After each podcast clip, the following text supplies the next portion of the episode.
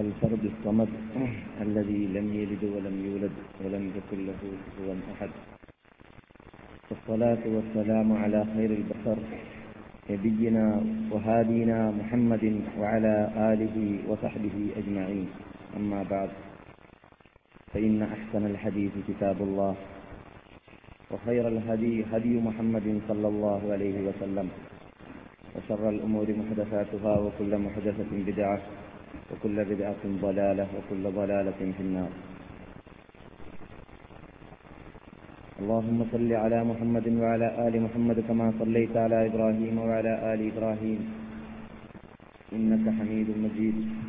اللهم بارك على محمد وعلى آل محمد كما باركت على إبراهيم وعلى آل إبراهيم. إنك حميد مجيد. رب اشرح لي صدري ويسر لي أمري واحلل عقدة من لساني يفقه قولي.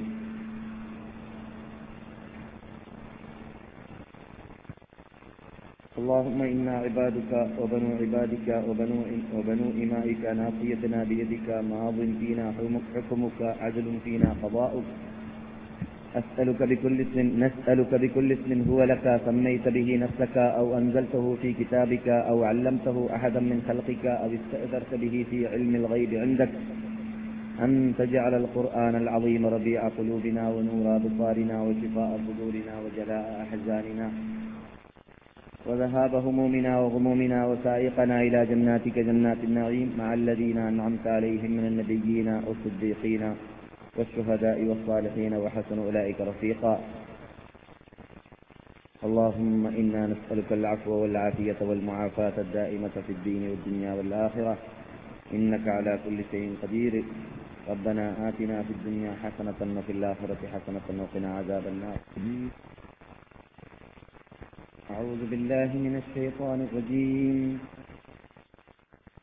بسم الله الرحمن الرحيم. ألف لام ميم صاد. كتاب أنزل إليك فلا يكن في صدرك حرج منه لتنذر به وذكرى للمؤمنين. اتبعوا ما أنزل إليكم من ربكم ولا تتبعوا من دونه أولياء قليلا ما تذكرون. وكم من قرية أهلكناها فجاءها بأسنا بياتا أو هم قائلون.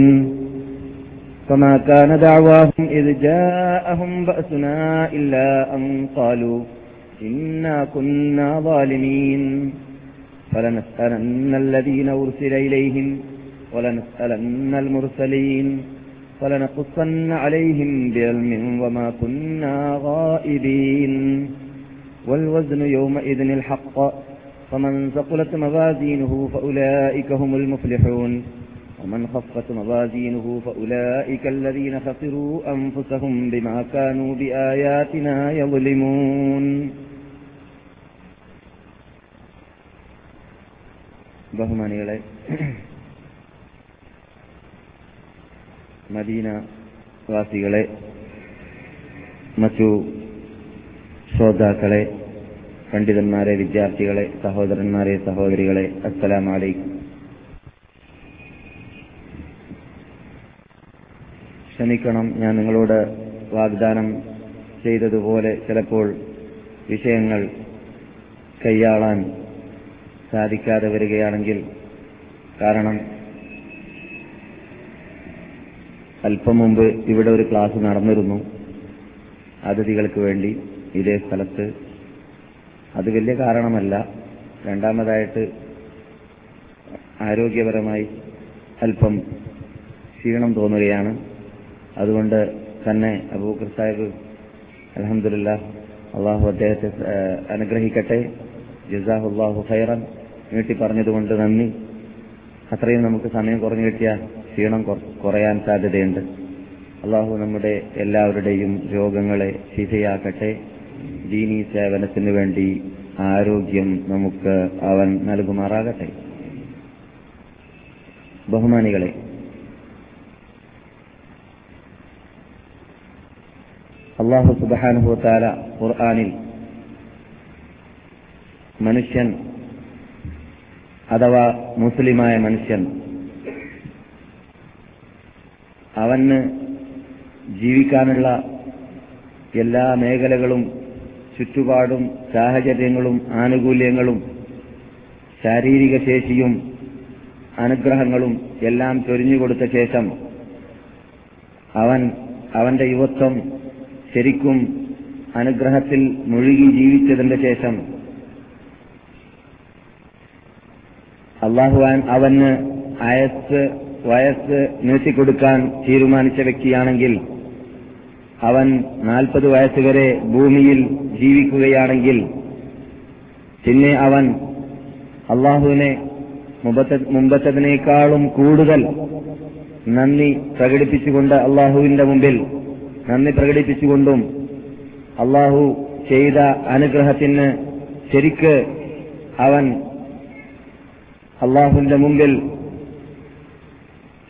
എല്ലാ നിലക്കും സേവനങ്ങൾ ആരാധനകൾ സമർപ്പിക്കാൻ അർഹനാണ് എന്നത് സമ്മതിച്ചുകൊണ്ട് ജീവിക്കേണ്ടവനാണ് എന്ന് ഖുർആാനിൽ അള്ളാഹു ഒരിടത്ത് നമ്മെ ഉണർത്തിയതായിട്ട് കാണാം حتى إذا بلغ أشده وبلغ أربعين سنة قال رب أوزعني أن أشكر نعمتك التي أنعمت علي وعلى والدي وأن أعمل صالحا ترضاه وأدخلني في وأصلح لي في ذريتي ഇന്നി മുസ്ലിമീൻ. അള്ളാഹു പറയുന്നു ഒരു മനുഷ്യന് ശരിക്ക് പുഷ്ടിയും ശക്തിയും പ്രായവും യുവത്വവും തികഞ്ഞ് അവൻ ഒരു മനുഷ്യന് നൽകപ്പെടുന്നതായ അനുഗ്രഹങ്ങളുടെ ആ പ്രധാന ഭാഗങ്ങളെല്ലാം നേടാൻ സാധിച്ചു. അഥവാ ഒരാൾ യുവാവാനുള്ള ചാൻസ് കിട്ടുക എന്ന് പറഞ്ഞാൽ ഹയാ. ഒരു മനുഷ്യന്റെ ജീവിതത്തിൽ നൂറു വർഷം ജീവിക്കുന്നവനാണെങ്കിൽ ഉദാഹരണത്തിന് അവന്റെ ജഹ്റത്തുൽ ഹയ അവന്റെ ഏറ്റവും നല്ല ആ സ്വർണാവസരം അവന്റെ ജീവിതത്തിൽ അത് യുവത്വമാണ്. എന്തുകൊണ്ട്? ആ സന്ദർഭത്തിലാണ് അവന്റെ ചോര തളക്കുക. ആ സമയത്തിലാണ് അവന് എന്തും എന്തും ചെയ്യാൻ സാധിക്കുമെന്ന തോന്നലുണ്ടാവുക. ആ സമയത്തിലാണ് അവന് എല്ലാം ആസ്വദിക്കാൻ സാധിക്കുക. അതുകൊണ്ട് തന്നെ അവന് അശുദ്ധിലേക്കെത്തി പ്രായം തികഞ്ഞു. എന്നിട്ട് യുവത്വത്തിലേക്കെത്തി യുവത്വം വിട്ടുകടന്നു. എന്നിട്ട് അറബി ഭാഷയിൽ കഹ്ല് എന്ന് പറയുന്ന മുപ്പതിനു ശേഷമുള്ള നാൽപ്പതോടടുത്തുള്ള ആ പ്രായത്തിലേക്ക് എത്തിക്കഴിഞ്ഞാൽ അവൻ പിന്നെ അള്ളാഹുവിനെ ലക്ഷ്യം വെച്ചുകൊണ്ടാണ് അവന്റെ യാത്ര തുടരുന്നതെങ്കിൽ അവൻ പറയുന്നതായിരിക്കും. എന്ത്? പറയുന്നതായിരിക്കുമെന്ന് അള്ളാഹു പറയുമ്പോൾ നാം മനസ്സിലാക്കേണ്ടത് എന്താണ് പറയേണ്ടതാണ് എന്നാണ്. നാം അങ്ങനെ പറയേണ്ടവരാണ്. മുപ്പത് കഴിഞ്ഞ് മുപ്പത്തഞ്ച് കഴിഞ്ഞ് നാൽപ്പതിലേക്ക് എത്തിയെന്നൊക്കെ പറഞ്ഞാൽ വില മനസ്സിലാക്കാൻ നമുക്ക് നമുക്ക് ഇന്നത്തെ കാലത്ത് പ്രയാസമില്ലെങ്കിലും ഈ ഗഫലത്ത് എന്ന് പറയുന്ന രോഗം പിടിപെട്ടതുകൊണ്ടൊക്കെ ആർക്കും അറിയാത്ത ഭാവത്തിലാണ് അല്ലെങ്കിൽ നടിച്ചുകൊണ്ടാണ് നാം ജീവിക്കുന്നത്. അറിയാത്തവരായിട്ട് നടിച്ചുകൊണ്ടാണ് നാം ജീവിക്കുന്നത്. ഒരു നമ്മുടെ കുടുംബ മെമ്പർക്കോ അല്ലെങ്കിൽ ഏതെങ്കിലും ഒരു വ്യക്തിക്ക് അയൽവാസിക്ക് അല്ലെങ്കിൽ ഒരു നാട്ടു നേതാവിനൊക്കെ എന്തെങ്കിലും അസുഖം പിടിച്ചാൽ അസുഖം ബാധിച്ചാൽ നാട്ടു നേതാവാണെങ്കിൽ വലിയ ഹൈ ലെവലിലായിരിക്കും ഒരു കുടുംബ മെമ്പർ ആണെങ്കിൽ കുടുംബക്കാരെല്ലാം കൂടിയിട്ടായിരിക്കും. അങ്ങനെ എല്ലാവരും പരിശ്രമം നടത്തൽ എന്തായിരിക്കും? അയാൾ ഒരു ദിവസം അല്ലെങ്കിൽ ഒരു മണിക്കൂർ അല്ലെങ്കിൽ ഒരു മാസം ജീവിച്ചു കിട്ടിയാൽ തരക്കെടില്ല എന്നുള്ളതാണ്. അപ്പോൾ ആ സന്ദർഭത്തിലാണ് ഇവിടെ മനുഷ്യന് അയസ്സിനുള്ള ഇവിടെ ജീവിച്ചാലുള്ള ജീവിക്കുന്നത് കൊണ്ടുള്ളതായ വില മനസ്സിലാക്കാൻ സാധിക്കുന്നത്. കണ്ണ് ഇല്ലാതെയായാലേ കണ്ണിന്റെ കാഴ്ച കൊണ്ടുള്ള പ്രത്യേകത അറിയുമെന്ന് നാം പറയാറുണ്ടല്ലോ. എന്നതുപോലെ നമ്മെ സംബന്ധിച്ചിടത്തോളം നമുക്ക് ആരോഗ്യത്തിൽ ജീവിക്കുന്ന വേളയിൽ അള്ളാഹു ചെയ്തു തരുന്ന അനുഗ്രഹം മനസ്സിലാക്കാൻ പറ്റുകയില്ല. അതേസമയത്ത് അള്ളാഹു സുബാനോത്തല മനസ്സിലാക്കാൻ വേണ്ടിയാണ് പറയുന്നത്. നിന്നെ കുട്ടിപ്രായത്തിൽ ഞാൻ വളർത്തി പിന്നെ യുവാവാക്കി പിന്നെ അശുദ്ധിലേക്കെത്തി പിന്നെ കഹലാക്കി അഥവാ നാൽപ്പത് വയസ്സിലേക്കെത്തി. എന്നിട്ടും നീ അശ്രദ്ധനായി ജീവിക്കുകയാണെങ്കിൽ പിന്നെ നിന്നെ സംബന്ധിച്ചിടത്തോളം മനുഷ്യനെന്ന് പറയാൻ പറ്റുകയില്ല എന്നല്ലാഹു പറയും പോലെ ഇരിക്കുന്നു. എന്നിട്ട് അള്ളാഹു സുബാനത്തിലെ പ്രീതിപ്പെട്ട തൃപ്തിപ്പെട്ട ഇഷ്ടപ്പെട്ടതായ ദാസന്മാരെ അടിമകൾ. ആ അടിമകളുടെ പ്രത്യേകതയായിട്ട് അള്ളാഹു ഈ ആയത്തിൽ പറയുകയാണ്. حتى إذا بلغ شده وبلغ أربعين سنة قال رب أوزعني أن أشكر نعمتك التي أنعمت علي രക്ഷിതാവേ ഈ കഴിഞ്ഞതായ നാൽപ്പത് വർഷം ജീവിക്കുവാനും ഈ നാൽപ്പത് വർഷത്തിലൂടെ നിന്നെ നിൻ- നിൻ- നിന്റെ മുമ്പിൽ ആരാധന സമർപ്പിച്ചുകൊണ്ടും നിന്നെ സ്മരിച്ചുകൊണ്ടും നിന്റെ കൽപ്പന അനുസരിച്ചുകൊണ്ടും നിന്റെ വിധി വിലക്കുകളെ അംഗീകരിച്ചുകൊണ്ടും ജീവിക്കാൻ എന്നെ അനുഗ്രഹിച്ചതിന് ഞാൻ എ- തക്കതായ അല്ലെങ്കിൽ എന്റെ കഴിവിന്റെ പരമാധിപതിയെങ്കിലും നന്ദി പ്രകടിപ്പിക്കാൻ എന്നെ അനുഗ്രഹിക്കണമേ രക്ഷിതാവേ എന്ന് അവൻ നാൽപ്പതായി കഴിഞ്ഞാൽ പ്രാർത്ഥിക്കാൻ ആരംഭിക്കുമെന്നാണ്. ഇതിൽ പല അർത്ഥവും നമുക്ക് മനസ്സിലാക്കാം. അതിൽ ഒന്ന് ഞാൻ നേരത്തെ പറഞ്ഞതുപോലെ നാം അങ്ങനെ ചെയ്യേണ്ടതാണെന്ന്. രണ്ടാമത്തത് മനുഷ്യ സഹജമായിട്ട് സ്വഭാവത്തിൽപ്പെട്ടതാണ്. നാൽപ്പത് വയസ്സ് വരെ ഉണരൂല. നാൽപ്പത് വയസ്സായി കഴിഞ്ഞാ കുറെ മുടിയൊക്കെ കാണുന്നതെല്ലാം വെളു- വെളുത്തിട്ട് എവിടുക്കാണ് പോക്ക്.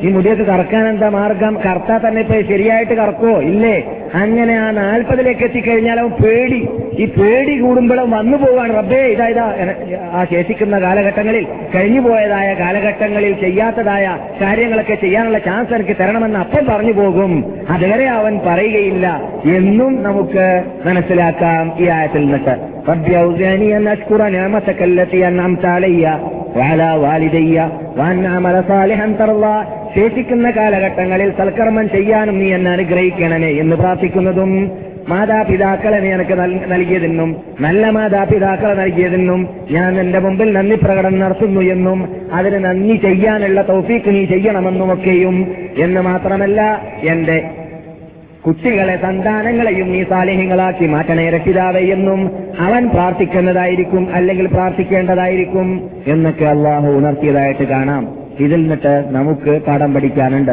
ഏറ്റവും വലിയ പാഠം എന്താണ്? നിങ്ങളൊക്കെ വയസ്സന്മാരൊന്നും നാൽപ്പത് വയസ്സുകാരാണെന്ന് ഞാൻ പറയുന്നില്ല.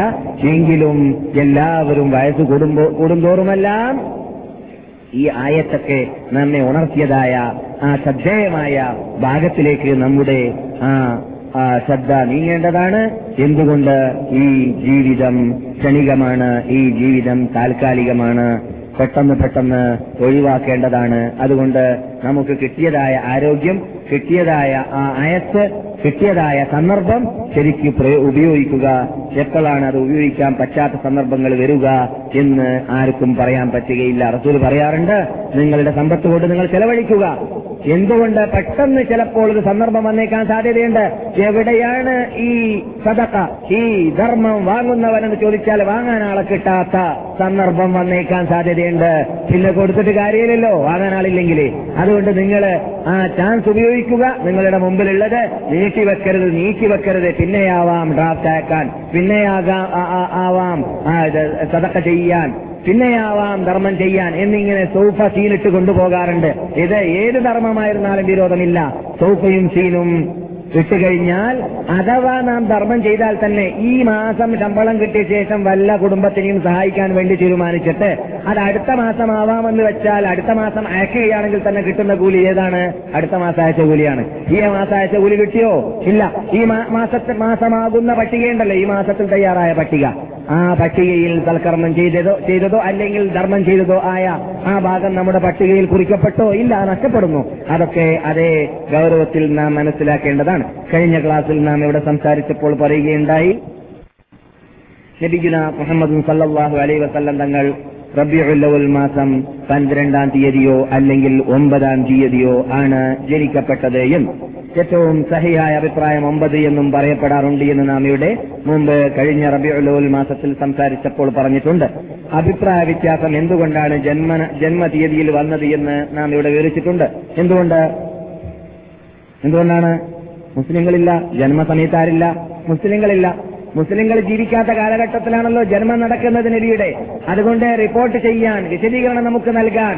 ആ സന്ദർഭത്തിൽ സംഭവിക്കുന്ന സംഭവ വികാസങ്ങളെ പരിശോധിച്ചു നോക്കുകയാണെങ്കിൽ റസൂലിൽ റസൂലുള്ളാഹി സല്ലല്ലാഹു അലൈഹി വസല്ലം തങ്ങൾക്ക് നുപൂർത്തി കിട്ടിയതിന്റെ ശേഷം നബി മുൻകഴിഞ്ഞതായ സംഭവങ്ങളെക്കുറിച്ച് പറഞ്ഞ വാർത്തകളല്ല അല്ലാത്ത മറ്റു വാർത്തകളെല്ലാം ഒന്നൊരിക്കലോ വഹീഫ് അല്ലെങ്കിൽ ഗരീബ് അല്ലെങ്കിൽ മൗലൂ അല്ലെങ്കിൽ മുങ്കർ ആ രൂപത്തിലാണ് ഹദീസുകളെ കാണുക. നബിയുടെ ജനന സന്ദർഭത്തിലോ അതിനു മുമ്പോ അതിനുശേഷമോ ആവട്ടെ സംഭവിച്ച സംഭവവികാസങ്ങൾ നബി സ്വയം സമ്മതിച്ചിട്ട് മുൻ കാലഘട്ടത്തിൽ നുപൂത്ത് കിട്ടിയതിന്റെ ശേഷം പറയാത്ത കാര്യങ്ങളാണെങ്കിൽ പിന്നെ വരുന്നത് ആര് മൂലമായിരിക്കും? ആര് മുഖേനയായിരിക്കും? അമുസ്ലിങ്ങളായിരുന്നതായ വിഭാഗക്കാർ മുഖേന അല്ലെങ്കിൽ ആ ആ കാലഘട്ടത്തിൽ കുട്ടികളായിട്ട് പിന്നെ മുസ്ലിം പിന്നെ ബാല്യം കഴിഞ്ഞിട്ട് പിന്നെ മുസ്ലിങ്ങളായതായ ആൾക്കാർ മുഖേന അവർ ഓർമ്മ അവരുടെ ഓർമ്മ അനുസരിച്ചിട്ട് അവർ പറയുന്നതായിരിക്കാനാണ് സാധ്യത. അതുകൊണ്ടാണ് ജന്മതീയതിയിൽ എന്ത് വരാൻ കാരണം? അഭിപ്രായ വ്യത്യാസം കാരണം. മരണ തീയതിയിലുണ്ടോ അഭിപ്രായ വ്യത്യാസം ഇല്ല. മരണ തീയതിയിൽ അഭിപ്രായ വ്യത്യാസമില്ല കാരണം മുസ്ലിങ്ങളുടെ നേതാക്കളാകുന്ന സഹാബിവരന്മാരുടെ കണ്ണ് ഹൃദയം കാത് എല്ലാം റാഡാർ പോൽ പോലെ ഇങ്ങനെ ഫിറ്റ് ചെയ്തിട്ട് നബി അലൈ വസല്ലം തങ്ങളുടെ മരണ സംഭവം വീക്ഷിക്കുകയായിരുന്നു അതുകൊണ്ട് മരണ തീയതിയിൽ ആർക്കും തന്നെ സംശയമുണ്ടായിരുന്നില്ല. മറ്റൊരു കാര്യം കൂടി നാം മനസ്സിലാക്കിയിരിക്കേണ്ടതുണ്ട്. അഥവാ ഞാൻ നേരത്തെ പറഞ്ഞതുപോലെ നാം അഥവാ മുസ്ലിങ്ങൾ മുസ്ലിങ്ങളായ നമ്മെ സംബന്ധിച്ചിടത്തോളം ആധികാരികമായ തെളിവ് തെളിവിലൂടെ അടിസ്ഥാനപരമായ റിപ്പോർട്ടുകളിലൂടെ അല്ലാതെ ഇസ്ലാമിൽ ദീനാണെന്ന് മനസ്സിലാക്കിയിട്ടോ ഇസ്ലാമിക് ഹിസ്റ്ററിയാണെന്ന് മനസ്സിലാക്കിയിട്ടോ നാം ഒന്നും തന്നെ അംഗീകരിക്കാറില്ല അംഗീകരിക്കാൻ പാടുള്ളതും അല്ല. അത് തന്നെയാണ് നമ്മുടെ പ്രത്യേകത. മുസ്ലിങ്ങളുടെ പ്രത്യേകത അതാണ്. മുസ്ലിങ്ങളല്ലാത്തവർക്ക് ആ പ്രത്യേകത ഇല്ലതാണ്. ഞാൻ ഇവിടെ പലപ്പോഴും പറഞ്ഞതാണ്. വല്ല ജൂതന് വല്ല യഹൂദിക്ക് മൂസ നബി അലൈഹിസ്സലാം പറഞ്ഞതാണെന്ന് പറഞ്ഞിട്ട് വല്ല റിപ്പോർട്ടും സ്ഥാപിക്കാൻ പറ്റുമോ? ഇല്ല. മൂസ നബി അലൈഹി സ്വലാമിനെ കുറിച്ചോ അല്ലെങ്കിൽ അവരുടെ കാലഘട്ടത്തിൽ ജീവിച്ച മഹാത്മാക്കളെ കുറിച്ചോ മറ്റു നബിമാരെ കുറിച്ചോ ഇസ്രായേലികൾ പറയുന്നതായ റിപ്പോർട്ടുകളിലെല്ലാം എന്താണ് ചോദ്യചിഹ്നം നാം മുമ്പിൽ വെക്കേണ്ടിയിരിക്കുന്നു. നമുക്ക് കണ്ണടച്ച് അംഗീകരിക്കാൻ പറ്റുന്നതല്ല. ഏതുവരേക്കും നമ്മുടെ അനുച്ഛേദ നേതാവ് സ്വീകരിക്കുന്നത് വരേക്കും. അതുപോലെ തന്നെയാണ് ഈസനബി അലൈഹി സ്വലാമിന്റെ സമൂഹം എന്ന പേരിൽ അറിയപ്പെടുന്ന ക്രിസ്ത്യാനികൾക്കും ചെറുകൃത്യമായിട്ട് ഒരു റിപ്പോർട്ടും അവർക്ക് സ്ഥാപിക്കാൻ സാധിക്കുന്നതല്ല സ്ഥിരീകരിക്കാൻ സാധിക്കുന്നതല്ല. അതേസമയത്ത് ഇതെല്ലാം സാധിക്കുന്ന ഒരു വിഭാഗം മുസ്ലിങ്ങളുടെ കൂടെ ഇത് ലോകത്തിലുണ്ടെങ്കിൽ അതുപോലെ ഇന്ത്യക്കാരെ സംബന്ധിച്ചിടത്തോളം ഹിന്ദു മതസ്ഥരാവട്ടെ ബുദ്ധ മതസ്ഥരാവട്ടെ ജൈന മതസ്ഥരാവട്ടെ ഏത് മതത്തിന്റെ ഉടമകളാണെങ്കിലും സ്ഥിതി അങ്ങനെ തന്നെയാണ്. ആർക്കും തന്നെ ഞങ്ങൾ പറയുന്നത് ചരിത്ര യാഥാർത്ഥ്യമാണ് എന്ന് നൂറെ നൂറിൽ സ്ഥാപിക്കാൻ ഒരു മതസ്ഥർക്കും സാധിക്കുന്നതല്ല. അത് സാധിക്കുന്ന വിഭാഗം ലോകത്തിലുണ്ടെങ്കിൽ നമുക്ക് ധൈര്യസമേതം അഭിമാനപൂർവം പറയാൻ സാധിക്കുന്നത് അത് ഈ മുസ്ലിം സമൂഹത്തിന് മാത്രമാണ്. അത് എങ്ങനെയാണ് മുസ്ലിം സമൂഹത്തിന് അങ്ങനെ സംരക്ഷിക്കാൻ സാധിച്ചു? ഈ തുറാസിനെ ഈ ഇസ്ലാമിന്റെ ആധാറുകളെ ഇസ്ലാമിന്റെ ഹദീസുകളെ ഇസ്ലാമിന്റെ മൂലാധാരങ്ങളെ ഇസ്ലാമിന്റെ അടിസ്ഥാന തത്വങ്ങളെ ഇസ്ലാമിക് ഹിസ്റ്ററിയെ എങ്ങനെയാണ് സംരക്ഷിക്കാൻ സാധിച്ചത്? അത് അള്ളാഹു സുബാനുഭവത്തായ സംരക്ഷിക്കാനുള്ളതായ ഒരു വിഭാഗത്തെ അതിനുവേണ്ടി ജീവിച്ചിരുന്ന ഒരു വിഭാഗത്തെ ഓരോ കാലഘട്ടങ്ങളിലായിട്ട് ശിക്ഷിച്ചുകൊണ്ടേയിരുന്നു അതിൽ ഫസ്റ്റ് നബി സല്ലല്ലാഹു അലൈഹി വസല്ലം തങ്ങളുടെ പരിസരത്തിൽ ചുറ്റിപ്പറ്റി ജീവിച്ചതായ സഹാബി വര്യന്മാരാണ് നിങ്ങൾക്കറിയാം സഹാബി വര്യന്മാരെ സംബന്ധിച്ചിടത്തോളം അവർ ദീനിൽ കള്ളം പറയാത്ത വിഭാഗമാണ്. അവർ ഉദൂലാണ്. അവർ നീതിമാന്മാരാണ്. അതുകൊണ്ട് തന്നെ അവരെ സംബന്ധിച്ചിടത്തോളം ലഭിക്കുന്ന മുഹമ്മദ് സല്ലല്ലാഹു അലൈഹി വസല്ലം തങ്ങൾ സർട്ടിഫിക്കറ്റ് നൽകിയതാണ്. സഹാബാക്കൾ എന്നിട്ട് നാം കേൾക്കുന്നത്. അത് നമുക്ക് അംഗീകരിക്കാമെന്നുള്ളതും സഹാബാക്കൾ നീതിമാന്മാരാണ് എന്നതും അവരുടെയും നമ്മുടെയും അനിശ്ചിത നേതാവിൽ നിന്നിട്ട് സർട്ടിഫിക്കറ്റ് കിട്ടിയതാണ്. അതിനുശേഷം പിന്നെ ജീവിച്ചതായ താപിയങ്ങളുടെ ഹിസ്റ്ററി പരിശോധിച്ച് നോക്കുകയാണെങ്കിലും അവരിൽ നിന്നിട്ടും നൂറുകണക്കിൽ അല്ലെങ്കിൽ ആയിരക്കണക്കിൽ മഹാത്മാക്കൾ ജഹാബിദത്ത് അസാത്തീന് എന്നൊക്കെ അറബി ഭാഷയിൽ പറയുന്നതായ നെടുംതൂണുകൾ പർവതം പോലോത്തവർ സമുദ്രം പോലോത്തവർ ഇവിടെ ജീവിച്ചിരുന്നു. അവരും അവരുടെ ജീവിതത്തിൽ സുക്ഷമത പാലിച്ചുകൊണ്ട് അവരെ കള്ളം പറയാതെയും വഞ്ചിക്കാതെയും അതുപോലെ കൃത്രിമം വരുത്താതെയും ജീവിച്ചവരാണ് എന്നത് അവരുടെ ചുറ്റിപ്പറ്റി ജീവിച്ച എല്ലാ അന്നത്തെ കാലഘട്ടത്തിലുള്ളതായ മഹാത്മാക്കളും അല്ലാത്തവരും ഒരുപോലെ ഐക്യകണ്ഠേനെ അംഗീകരിച്ചുകൊണ്ട് സ്വീകരിച്ചുകൊണ്ട് സ്ഥാപിച്ച് പോയതും ആണ്. ഇതെല്ലാം ഉണ്ട് എന്നത് സ്ഥാപിക്കുന്ന ഗ്രന്ഥങ്ങളും അതാത് കാലഘട്ടത്തിൽ എഴുതപ്പെട്ടുകൊണ്ടേയിരുന്നു. അതുകൊണ്ട് തന്നെ ഹിജിറയുടെ ഒന്നാം നൂറ്റാണ്ട് അവസാനിച്ച് രണ്ടാം നൂറ്റാണ്ട് സ്റ്റാർട്ട് ചെയ്തതോടുകൂടി തന്നെ ഇവിടെ ഹദീസ് ഗ്രന്ഥങ്ങൾ ക്രോഡീകരിക്കപ്പെട്ടു എന്നതുപോലെ തന്നെ ഹദീസ് റിപ്പോർട്ടകന്മാരുടെ ഹിസ്റ്ററികളെയും ക്രോഡീകരിക്കപ്പെട്ടു. അറബികളല്ലാത്തവർക്കുള്ളതിനേക്കാളും ഒരു പ്രത്യേകത അറബികൾക്കുണ്ടായിരുന്നു. അതെന്താണ്? അറബികൾ അവരുടെ തറവാട്ടിനെ സംരക്ഷിക്കുക എന്നത് അവരുടെ സ്വഭാവത്തിൽപ്പെട്ടതായിരുന്നു.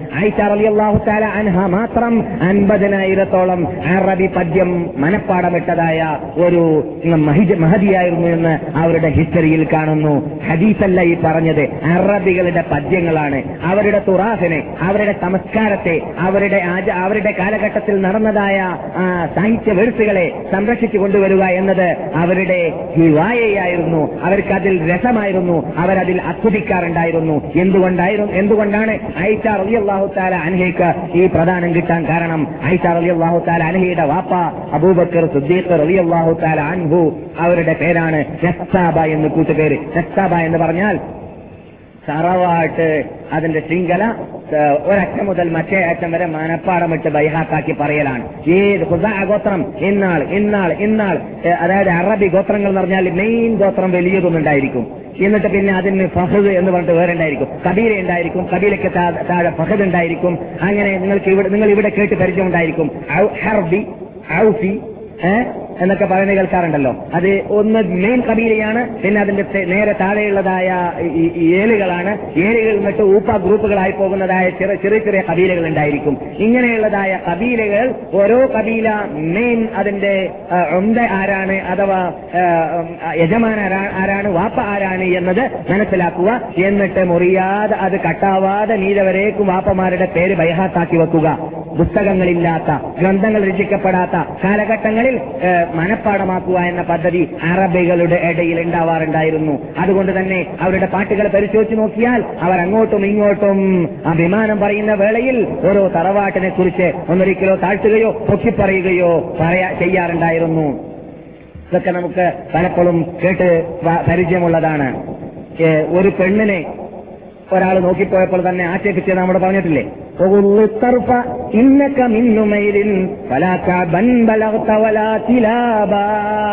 എടോ കണ്ണടക്കടോ നീ ആരടോ ഈ ഉയർന്ന തറവാട്ടുകാരികളായ പെണ്ണുങ്ങളെ നോക്കാൻ നീ ക്യാബ് ഗോത്രത്തിലും പെട്ടിട്ടില്ല ശിലാബ് ഗോത്രത്തിലും പെട്ടിട്ടില്ല. നീ ഉപഗ്രൂപ്പിൽപ്പെട്ട ചെറിയ കുടുംബക്കാരനാണ്. നിനക്ക് തറവാട്ടിൽപ്പെട്ടതായ പെണ്ണിനെ നോക്കാൻ ആരടോ അധികാരം തന്നത് എന്ന് കണ്ടുപാടിയതാണ് അപ്പോൾ അവരുടെ ഇടയിൽ ഈ തറവാട്ട് സംരക്ഷണം എന്ന് പറയുന്നത് വലിയ പ്രത്യേകത ഉള്ളതായിരുന്നു. അതുകൊണ്ട് തന്നെ കുറേശികൾ പ്രത്യേകിച്ച് അവരിലുള്ളതായ ആ സ്വതന്ത്രന്മാർ പ്രത്യേകിച്ച് വ്യഭിചാരം എന്നതിനെ അവരെ തൊട്ടുതിണ്ടാത്തവരെന്ന് നാം പറയുന്നില്ലെങ്കിലും സംരക്ഷണം അവരുടെ അഭിമാന സംരക്ഷണത്തിൽ വലിയ മുൻപന്തിയിലായിരുന്നു. അത് ചരിത്രത്തിൽ സ്ഥാപിക്കപ്പെട്ടതാണ്. ലഭിക്കുന്ന മുഹമ്മദ് സല്ലാഹു അലൈ വസ്ലം തങ്ങൾ എന്ത് അബി സുഫിയാൻ ഉണ്ടല്ലോ. അബു സുഫിയാന്റെ ഭാര്യ ഹിന്ദ്. എല്ലാവർക്കും പരിചയമുണ്ട് ആരാണെന്ന്. ആരാണ്? ഹംസത്തബൻ അബ്ദുൽ മുത്തലിബ് റബി അള്ളാഹു താലാനുവിന്റെ കരൾ തൊള്ളയിലിട്ടിട്ട് കടിച്ചു തുപ്പിക്കളഞ്ഞതായ മഹദിയാണ്. റളിയല്ലാഹു തആല അൻഹ.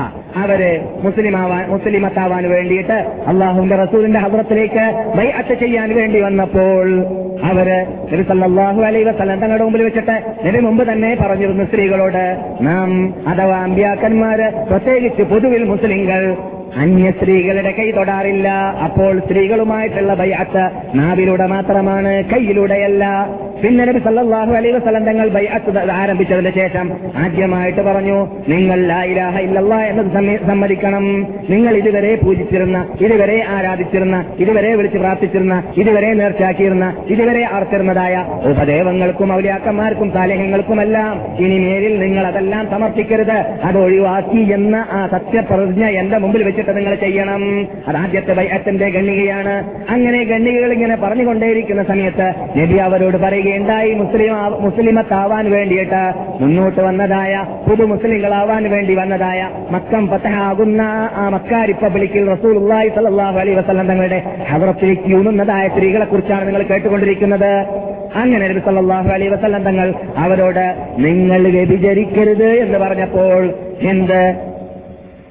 നിസ്സാരമായ വീക്ഷണത്തോടു കൂടി എന്താ മുഹമ്മദ് പറഞ്ഞത്? വ്യതികരിക്കരുതെന്നാണോ അവ സജനിൽ ഹുറ.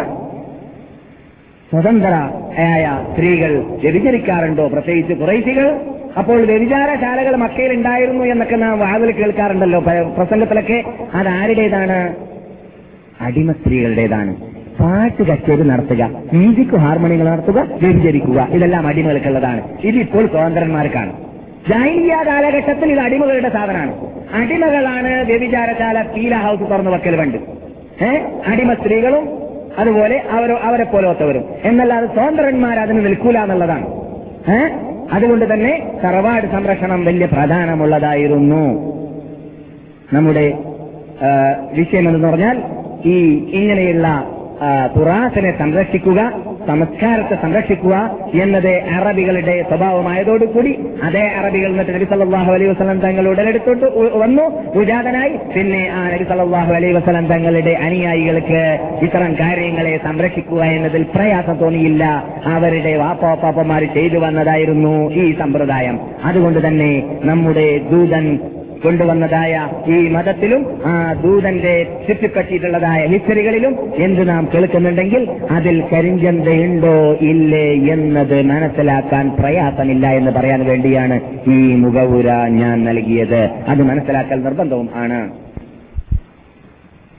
നാം പഠിച്ചു കഴിഞ്ഞ ക്ലാസ്സിൽ റോമൻ ചക്രവർത്തി അന്നത്തെ കാലഘട്ടത്തിലുള്ള റോമൻ ചക്രവർത്തി അനു അനൂസർവാൻ എന്ന രാജാവ് ഭരണകൂടം ഏറ്റെടുത്തിട്ട് നാൽപ്പത് വർഷം പൂർത്തിയായതായ ഗജവത്സരം എന്ന് പറയുന്നതായ ആന കലഹം നടന്നതായ വർഷത്തിൽ ആയിരുന്നു. ക്രിസ്താബ്ദം അഞ്ഞൂറ്റി എഴുപത്തി ഒന്നാമത്തെ വർഷത്തിൽ ഏപ്രിൽ മാസം ഇരുപത്തി ഒന്നിലോ ഇരുപതിലോ ലഭിക്കുന്ന മുഹമ്മദ് സല്ലാഹു അലൈ വസല്ലം തങ്ങൾ ഭൂജാതനാക്കപ്പെട്ടത് എന്ന് നാം പഠിച്ചു. അറബി ഭാഷയിൽ പറയും.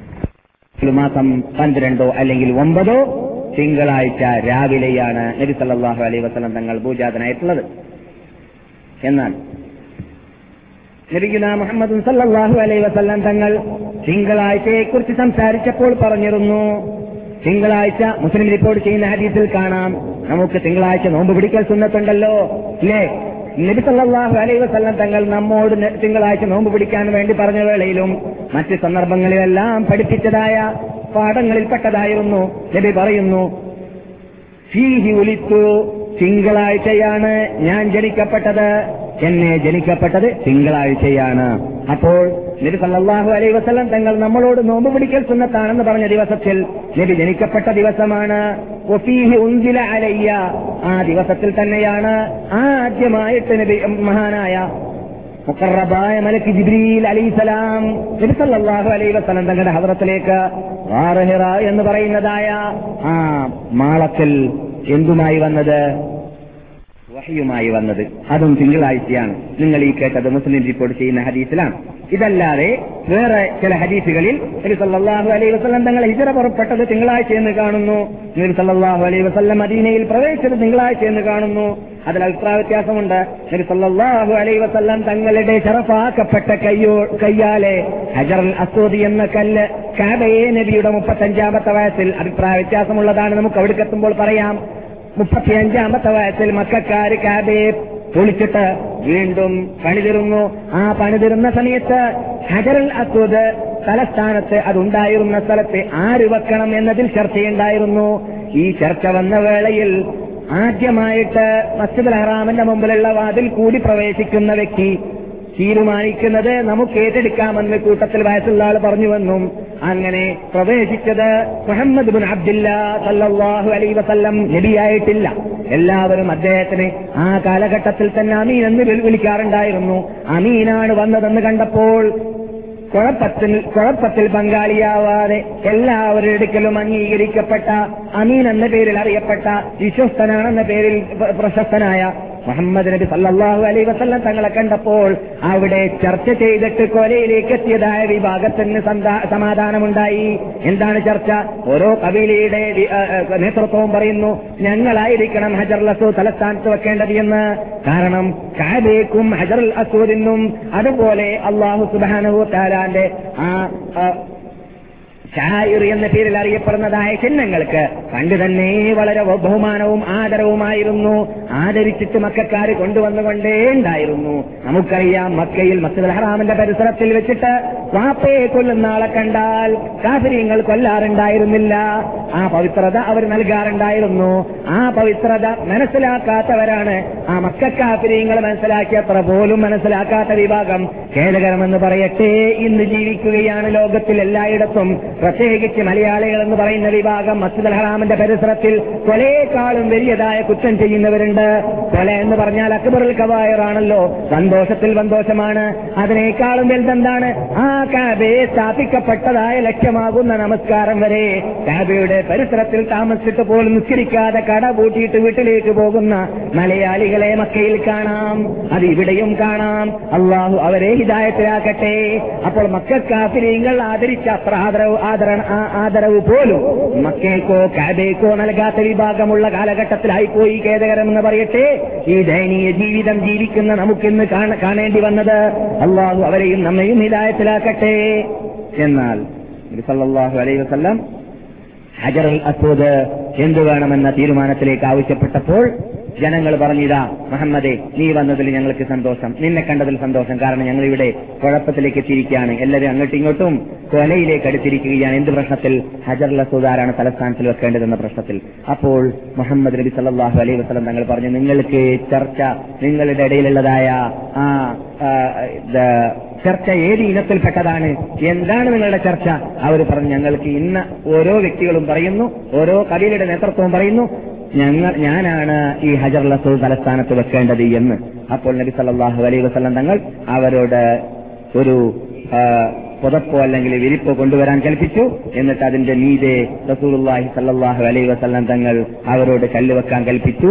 എന്നിട്ട് ആ തുണിയുടെ നാല് ഭാഗം നാല് കബീലയുടെ നേതൃത്വം പൊക്കാൻ കൽപ്പിച്ചു. നാലാളും പൊക്കിയപ്പോൾ നാല് കബീലക്കാർക്ക് ഞങ്ങളാണ് പൊക്കിയതെന്ന് പറയാലോ?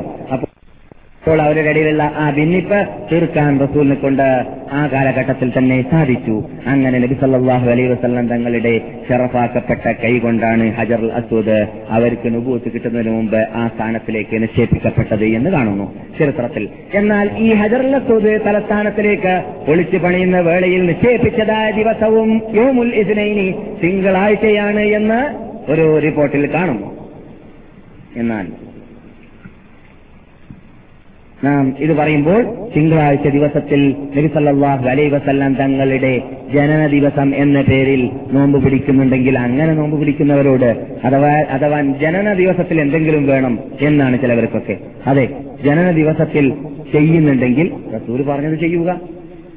അതാണ് ഒറിജിനൽ അഹ്ലുസുനത്തുൽ ജമാഅത്തിന്റെ ആശയാദർശം ഉൾക്കൊള്ളുന്നവർ ചെയ്യേണ്ടത്. പക്ഷെ അതിന് എല്ലാവരെയും കിട്ടൂല. നോമ്പ് നോക്കാൻ നമ്മൾ കിട്ടൂല. പട്ടിണി കിടക്കാൻ നമ്മളെ കിട്ടൂല. നെയ്ച്ചോറുണ്ടോ? ബിരിയാണി ഉണ്ടോ? അത് മൗലൂദിന്റെ പേരിലാവട്ടെ ജന്മദിനത്തിന്റെ പേരിലാവട്ടെ മരണദിനത്തിന്റെ പേരിലാവട്ടെ എന്തായാലും വിരോധമില്ല.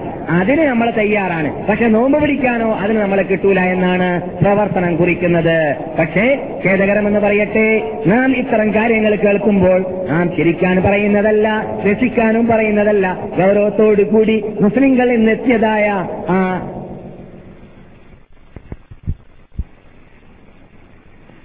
എത്തിച്ചേർന്നതായ ആ ദയനീയമായ നിലപാടിലേക്ക് നിങ്ങളുടെ ശ്രദ്ധയെ ക്ഷണിക്കാൻ വേണ്ടി ഞാൻ ഉണർത്തിയെന്ന് മാത്രമേ ഉള്ളൂ.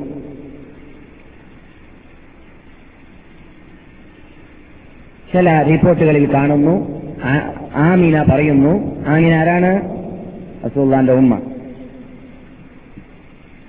നിങ്ങൾ കേൾക്കാൻ പോകുന്ന റിപ്പോർട്ട് ഇമാം ജഹബി റഹ്മത്തുല്ലാഹി അലിഹി തിരക്കേടില്ല എന്ന് പറഞ്ഞിട്ടുണ്ട് ആ റിപ്പോർട്ടിനെ കുറിച്ച്. ജയ്യീദാണ് എന്ന് പറഞ്ഞിട്ടുണ്ട്. സഹീഹ് എന്നല്ല ലഹീഫ് എന്നുമല്ല വളരെ സഹീയുമല്ല ലഹീഫുമല്ല. തിരക്കേടില്ല എന്ന് പറഞ്ഞ റിപ്പോർട്ടാണ്. അതെന്താണ്? ഞാൻ പ്രസവ സന്ദർഭത്തിൽ എനിക്ക് മറ്റ് സ്ത്രീകളെ പോലെ വിഷമം അനുഭവിച്ചിരുന്നില്ല എന്ന് ആമിന പറഞ്ഞതായ ഒരു റിപ്പോർട്ട് കാണുന്നു. അതേ അതേപോലെ തന്നെ ഞാൻ കിലാവ് കണ്ടിരുന്നു അഹമ്മദ് എന്ന് പേര് വെക്കണം എന്നും. പക്ഷേ ആ റിപ്പോർട്ട് മുർസലാണ്. മുർസൽ എന്ന് പറഞ്ഞാൽ മദ്യത്തിലുള്ളതായ ആളുകൾ പ്രത്യേകിച്ച് അങ്ങനെ കട്ടായതായ റിപ്പോർട്ടകന്മാര് വളരെ ഇതായിട്ട് വരണല്ലോ. സിൽസില കട്ടാവാതെ വരണല്ലോ. എന്നാൽ എന്താവുള്ളൂ സഹയായതായ റിപ്പോർട്ടായി മാറുള്ളൂ. പിന്നെ ഈ റിപ്പോർട്ടകന്മാരെല്ലാം കളവ് പറയാത്തവരും ആവേണ്ടതാണ്. അങ്ങനെ പല നിബന്ധനകളുണ്ട്. അതൊക്കെ നാം ഇവിടെ വിശദീകരിച്ച് പലപ്പോഴും പറയാറുള്ളതാണ്. അതനുസരിച്ചിട്ട് ഇത് സഹിഹല്ല റിപ്പോർട്ട്. പിന്നെ നാം കഴിഞ്ഞ ക്ലാസ്സിൽ പറഞ്ഞതായ ആ സംഭവം ഏകദേശം നേരത്തെ പറഞ്ഞതുപോലെ അംഗീകരിക്കാൻ പറ്റുന്നതാണെന്ന് പറയുന്നു. അതിലാണ് നബി സല്ലല്ലാഹു അലൈഹി വസല്ലം തങ്ങൾ പറഞ്ഞത് എന്ത്? എന്റെ ഉമ്മ കണ്ടിരുന്നു പ്രകാശത്തെ എവിടെ? ബുസ്ര നാട്ടിൽ വരേക്കും പ്രകാശം ഇവിടെ നിന്ന് പുറപ്പെടുന്നതായിട്ട്. ഈ കണ്ടിരുന്നു എന്നത് രണ്ട് റിപ്പോർട്ടുണ്ട്. ഒന്ന് പ്രസവിക്കുന്ന വേളയിൽ കണ്ടതാണ് എന്നതും പിന്നൊന്ന് ാണ് എന്നതും. ഇത് നാം കഴിഞ്ഞ ക്ലാസ്സിൽ പറഞ്ഞല്ലേ? ഏ? ഇവിടെ നിന്ന് അഥവാ മക്കയിൽ നിന്ന് പ്രകാശം ബുസ്ര എന്ന സ്ഥലം വരേക്കും എത്തിയതായിട്ട് കണ്ടു എന്നാണ് ഇമാം ഹാക്കിമും ഇമാം ദഹബിയും ഈ റിപ്പോർട്ട് ശരിയാണെന്ന് പറഞ്ഞിട്ടുണ്ട്. ഇവിടെ ഇമാം ഇബുൽ കസീർ റഹ്മത്തുല്ലാഹി അലൈക്ക് നല്ല സന്തോഷമായി ഇത് ശരിയാണെന്ന് കേട്ടപ്പോൾ കാരണം മൂപ്പരുടെ നാടാണ് ബുസ്ര മൂപ്പരുടെ ഇബിൻ കസീർ ഉണ്ടല്ലോ പതിമൂന്ന് ബാല്യം ബിദായ വന്യഹായ അൽ ബിദായ വന്യഹായ എന്ന ഇസ്ലാമിക് ഹിസ്റ്ററി രചിച്ച ഗ്രന്ഥത്തിന്റെ ഉടമയും അതുപോലെ തന്നെ സുപ്രസിദ്ധിയാർജിച്ചതായ തഫ്സീറിന്റെ ഉടമയുമാണ് ഇബിൻ കസീർ. മഹാപണ്ഡിതനാണ്. അദ്ദേഹത്തിന്റെ നാടാണ് ഇത് കൂസറ എന്ന് പറയുന്നത്. ഷാം രാഷ്ട്രത്തിന്റെ ഒരു ഇങ്ങേ അറ്റത്ത് നിൽക്കുന്ന എന്ന് പറഞ്ഞ ഈ നാട്ടിനോട് ഹിജാസിനോട് തൊട്ട് നിൽക്കുന്നതായ പട്ടണമാണ് അത് ബുസ്ര എന്നിട്ട് മൂപ്പര് ഈ സംഭവത്തിലേക്ക് എത്തിയപ്പോൾ ഈ ഹദീസ് ഉദ്ധരിച്ചപ്പോൾ പറയുകയാണ് യഥാർത്ഥത്തിൽ ഇത് നമ്മുടെ നാട്ടിന്റെ പ്രത്യേകതയാണ്. എന്തുകൊണ്ട്? നുപൂവത്തിന്റെ പ്രകാശം നമ്മുടെ നാട്ടിലേക്ക് ആണ് രാഷ്ട്രത്തിൽ ആദ്യമായിട്ട് എത്തിയത് എന്നാണല്ലോ അതിൽ നിന്നിട്ട് വരുന്നത്. എന്നിട്ട് അതിന് മൂപ്പര് തെളിവുകൾ പറയുകയാണ്. ശരി തന്നെയാണ്. എന്തുകൊണ്ട്? അള്ളാഹുവിന്റെ റസൂൽ വഫാത്തായതിന്റെ ശേഷം അബൂബക്കർ സുദ്ദീഖിന്റെ കാലഘട്ടത്തിൽ ആദ്യമായിട്ട് ഇസ്ലാമിന്റെ പട്ടാളം ചെന്നിട്ട് ഷാമ് രാഷ്ട്രത്തിൽ നിന്നിട്ട് ആദ്യം കീഴടക്കിയതും യുദ്ധമില്ലാതെ സുൽഹോടുകൂടി കീഴടക്കിയതും അത് ബുസറയാണ്. അതിൽ നിന്നിട്ട് മനസ്സിലാക്കാം റസൂൽ വേളയിൽ ഈ നാട്ടിലേക്ക് എത്തിയത് കൊണ്ടുള്ളതായ പ്രത്യേകതയായിരിക്കാം അത്. അള്ളാഹു സുബാനോ തല നാട്ടിന് യുദ്ധം ചെയ്യാതെ ഇസ്ലാമിൽ കടക്കാനുള്ളതായ ചാൻസ് നൽകിയത് എന്ന് ഇമാം ഇബുൽ കസീർ റഹ്മത്തുല്ലാഹി അലൈഹി അദ്ദേഹത്തിന്റെ അൽ ബിദായ ഒന്നിഹായിൽ പറയുന്നുണ്ട്. പല സംഭവങ്ങളും നിർത്തലാഹു അലൈഹി വസ്ലം തങ്ങൾ ജനിച്ച സമയത്തുണ്ടായിരുന്നു എന്ന് പറയപ്പെടുന്നതിൽപ്പെട്ടതാണ്. സീറിന്റെ ഗ്രന്ഥകർത്താക്കൾ പറയുന്നു ഏകദേശം പതിനാല് പാലസുകൾ അല്ലെങ്കിൽ കൊട്ടാരത്തിന്റെ സൈഡുകൾ ജനാഹകൾ തകർന്നു പോയിരുന്നു ആരുടെ? പേർഷ്യൻ അല്ല സോറി റോമൻ ചക്രവർത്തിയുടെ. റോമൻ ചക്രവർത്തിമാരൊക്കെ പണ്ട് തന്നെ നിങ്ങൾ ഇപ്പോൾ പോയാലും കാണാം. ഞാൻ പല സ്ഥലങ്ങളിലും കണ്ടിരിക്കുകയാണ് റോമൻ ചക്രവർത്തിമാര് അവരുടെ കാലഘട്ടത്തിൽ സ്ഥാപിച്ചിട്ട് പോയതായ പല പാലസുകളുടെയും പല ചർച്ചകളുടെയും അവശിഷ്ടങ്ങൾ ഇന്നും ശേഷിക്കുന്നു ഷാമ് രാഷ്ട്രത്തിൽ എത്ര കാലഘട്ടം കഴിഞ്ഞു? ഒരു വലിയ ആയിരത്തി നാനൂ- നാനൂ- നാനൂറോളം വർഷങ്ങൾ മുസ്ലിങ്ങളുടെ കയ്യിൽ തന്നെ കഴിഞ്ഞു പോയിട്ടും അതിനു മുമ്പ് ഭരണം നടത്തിയതായ റോമൻ ചക്രവർത്തിമാരുടെ ആധാറുകൾ നശിക്കാതെ ഇന്നും ശേഷിക്കുകയാണ്. അപ്പോൾ ലോകത്ത് അവർ ജീവിച്ചിരുന്ന കാലഘട്ടങ്ങളിൽ വളരെ കൂടുതൽ പുരോഗതിയോടുകൂടി ജീവിച്ചവരും കെട്ടിടം നിർമ്മിക്കുന്നതിലും പാലസ് നിർമ്മിക്കുന്നതിലൊക്കെ വളരെ ഉന്നത പദവി കരകതമാക്കിയ വിഭാഗവുമാണ് ആര്? റോമൻ ചക്രവർത്തിമാർ എന്ന് നമുക്കതിൽ നിന്നിട്ട് മനസ്സിലാക്കാം. എന്നാൽ അതുപോലെ തന്നെ മജൂസികൾ തീയെ ആരാധിച്ചിരുന്ന വിഭാഗക്കാരുടെ തീ കെട്ടുപോയിരുന്നു അവരുടെ നാടുകളിൽ. അതുപോലെ തന്നെ നബി സല്ലല്ലാഹു അലൈഹി വസല്ലം തങ്ങളുടെ ജന്മ ദിവസത്തിൽ അവരുടെ കലീസകളും സാവ എന്ന ആ തടാകം വറ്റിപ്പോയിരുന്നു. ഓരോ വിഭാഗം അള്ളാഹു അല്ലാത്തവരെ ആരാധിക്കുന്ന അത് തടാകത്തെ ആരാധിക്കുന്നവരാവട്ടെ തീയിനെ ആരാധിക്കുന്നവരാവട്ടെ അമ്പലങ്ങളിൽ ആരാധിക്കുന്നവരാവട്ടെ ചർച്ചകളിൽ ആരാധിക്കുന്നവരാവട്ടെ അവർക്കെല്ലാം സൂചനകൾ എന്ന രൂപത്തിൽ അള്ളാഹുന്റെ റസൂൽ ജനിക്കപ്പെട്ട ദിവസത്തിൽ ഹക്ക് വന്നു ബാത്തിൽ പോകേണ്ടതാണ് എന്ന സൂചന നൽകും പോലെ ഇരിക്കുന്നു. അള്ളാഹു ചെയ്തതായിരിക്കാം അത്. ഇർഹാസാത്ത് എന്നാണ് അതിനെ അറബി ഭാഷയിൽ പറയുക. എന്ന് നാം പറയുന്നത് പോലെ ഇതിനെ ഇർഹാസാത്ത് എന്നാണ് പറയുക. ജനങ്ങളുടെ മുമ്പിൽ അസത്യം എന്ത് സത്യം എന്തത് എന്ത് എന്നത് മനസ്സിലാക്കി കൊടുക്കാൻ വേണ്ടിയുള്ളതായ അത്ഭുത യുക്തി ഉണ്ടാക്കുന്ന രൂപത്തിലുള്ള സൂചനകൾ എന്നാണ് ഇർഹാസാത്ത് കൊണ്ട് ഉദ്ദേശിക്കുന്നത്. ഇതും ചരിത്ര ഗ്രന്ഥകർത്താക്കൾ പറഞ്ഞു എന്നല്ലാതെ ഹദീസ് ഗ്രന്ഥങ്ങളിൽ ഞാൻ കണ്ടിട്ടില്ല. എന്ന് പറഞ്ഞാൽ സഹിഹായിട്ട് കണ്ടിട്ടില്ല എന്നർത്ഥം. പക്ഷേ ഇമാം ബൈഹത്തിയാണ് ഹദീസ് ഗ്രന്ഥകർത്താക്കളിൽ ഉദ്ധരിച്ചിട്ടുള്ളത്. പക്ഷേ സിഹത്തിന്റെ കാര്യത്തിൽ ഇത് സഹിഹാണോ അല്ലേ എന്ന കാര്യത്തിൽ അഭിപ്രായ വ്യത്യാസം ഉണ്ട്. എന്നാൽ ഞാൻ നേരത്തെ പറഞ്ഞ ബുസറ എന്ന് പറഞ്ഞല്ലോ. ഏതാണ് ബുസറ? ഈ ബുസറ ഇവിടുന്ന് പ്രകാശം അവിടേക്ക് റസൂൽ ജനിക്കപ്പെട്ട ദിവസത്തിൽ എത്തി എന്നത് ഏകദേശം സഹിയാണെന്ന് പറയാൻ പറ്റുന്ന ഹദീസിൽ നാം കേട്ടല്ലോ. ആ ബുസറ യഥാർത്ഥത്തിൽ ഹിജറ ഇരുന്നൂറ്റി സോറി. ഇബൻ കസീർ റഹ്മത്തുല്ലാഹി അലി പറയുകയാണ് ഹിജറ അറുന്നൂറ്റി അൻപത്തിനാലിൽ ആ ബുസറയെ കുറിച്ച് റസൂ സലാഹു അലൈഹി വസ്ലം തങ്ങൾ ജീവിച്ചിരുന്ന കാലഘട്ടത്തിൽ മുൻകൂട്ടി കാലെ കൂട്ടി വഹി അനുസരിച്ചിട്ട് വിവരം നൽകിയത് ആണ് എന്ത്? ഹിജാസിൽ നിന്നിട്ട് തീനാളം പുറപ്പെടുന്നതാണ് എന്ന്. നാം പറഞ്ഞിട്ടുണ്ട് ക്യാമത്ത് നാളിന്റെ അലാമത്ത് പറഞ്ഞപ്പോൾ ഇല്ലേ? ഒരു മൂന്ന് വർഷം മുമ്പ് ഏകദേശം. ക്യാമത്ത് നാളിന്റെ അലാമത്ത് പറഞ്ഞപ്പോൾ പറഞ്ഞിരിക്കുകയാണ്. ഹിജാസ് ഈ നാട്ടിൽ നിന്നിട്ട് തീനാളം പുറപ്പെടുന്നതായിരിക്കും ശ്യാമത്ത് നാളിന്റെ അലാമത്തിൽപ്പെട്ടതാണ്. എത്രത്തോളം ആ തീ കൊണ്ടുള്ള പ്രകാശം ബുസറ വരേക്കും എത്തുന്നതും അവിടെയുള്ളതായ ഒട്ടകങ്ങൾ രാത്രി നടക്കുകയാണെങ്കിൽ ഈ പ്രകാശത്തിലൂടെ അവർക്ക് നടക്കാൻ സാധിക്കുന്ന സാധിക്കാൻ മാത്രമുള്ള പ്രകാശം അവിടേക്ക് എത്തുന്നതുമായിരിക്കും എന്ന് പറഞ്ഞപ്പോൾ റസൂൽ ബുസ്ര എന്ന ആ പട്ടണത്തിന്റെ പേര് ഉപയോഗിച്ചിരുന്നു. ഹദീസ് സഹിഹാണ്. ഈ സംഭവം നബി അലൈ വസ്ലം തങ്ങൾ പറഞ്ഞിട്ട് ഏകദേശം ഏഴ് നൂറ്റാണ്ട് സമാപിക്കുന്നതിന് മുമ്പായിട്ട് തന്നെ അത് സംഭവിക്കുകയും ചെയ്തു. അതെന്തായിരുന്നു? മദീനയിൽ വെച്ചിട്ടായിരുന്നു ആ തീനാളം പുറപ്പെട്ടിരുന്നത്. നിങ്ങൾ ഹിസാം റോട്ടിൽ കൂടി പോകുന്ന വേളയിൽ മസ്ജിദ് കുബയിലേക്ക് ചെല്ലുമ്പോൾ ഇടതുഭാഗത്തെ കരിഞ്ഞ ഭൂമി കാണാം. ആ കരിഞ്ഞ ഭൂമിയുടെ മധ്യത്തിൽ ഒരു കരിഞ്ഞ പർവതവും കാണാം. ആ സ്ഥലത്തായിരുന്നു ഹിജ്റയുടെ അറുന്നൂറ്റി അൻപത്തിനാലാമത്തെ വർഷത്തിൽ തീ ഉണ്ടായിരുന്നത്. ഒരു പ്രത്യേക അജാബി എന്നൊക്കെ ജനങ്ങൾ തെറ്റിദ്ധരിച്ച് മനസ്സിലാക്കിയിട്ട് ഓടിച്ചെന്നിട്ട് ജനങ്ങളെല്ലാം ആയിരക്കണക്കിൽ മദീനവാസികൾ മസ്ജിദ് നബിയുടെ അകത്ത് കയറിയിട്ട് അഭയാർത്ഥി അഭയം തേടി എന്നൊക്കെയാണ് ചരിത്രകാരന്മാർ പറയുന്നത്. ഇവന് ഷാഹീനും ഇവന് ഷാമയും ഇവന് കസീറും ചരിത്ര ഗ്രന്ഥ- ഗ്രന്ഥകർത്താക്കളെല്ലാം ആ കാലഘട്ടത്തിൽ ജീവിച്ചവർ പ്രത്യേകിച്ചും മദീനയിൽ സംഭവിച്ച ആ സംഭവ വികാസങ്ങളെ പ്രത്യേകിച്ച് വിവരിച്ചിട്ടുണ്ട്. പക്ഷേ ഇതിൽ ഇത് ഞാൻ പറഞ്ഞു വരുന്നതിന് വേണ്ടിയാണ് ആ സമയത്ത് ബുസറ എന്ന വേട് റസൂലുള്ളാഹി സല്ലല്ലാഹു അലൈഹി വസല്ലം തങ്ങൾ ഉപയോഗിച്ചിരുന്നു. അവിടേക്ക് എന്തെത്തുമെന്ന് പറയാൻ വേണ്ടിയിട്ട് പ്രകാശം ഇത് എത്തും എന്ന് പറയാൻ വേണ്ടിയിട്ട്. ബുസ്രയിൽ നബി അലൈ അലൈഹി വസല്ലം തങ്ങൾ പോയിട്ടുണ്ട്. ഷാമിലേക്കും നബി പോയിട്ടുണ്ട്. പക്ഷേ നുബൂത്ത് കിട്ടിയതിന്റെ ശേഷം അല്ല. നുബൂത്തിന് മുമ്പായിട്ട് നമുക്ക് അവിടേക്ക് എത്തുമ്പോൾ വിശദീകരിച്ച് പറയാം.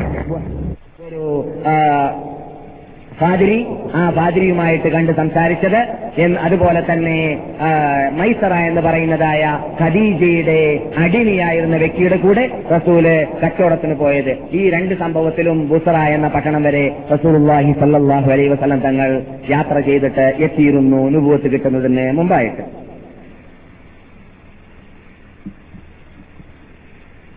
അതുപോലെ തന്നെ ഇവന് കസീർ പറയുകയാണ് ക്ഷാമത്ത് നാൾ വരേക്കും സത്യത്തിൽ അടിയുറച്ചു നിൽക്കുന്ന വിഭാഗം ഷാമിലുണ്ടാകുമെന്ന് പറഞ്ഞിട്ടുണ്ട്.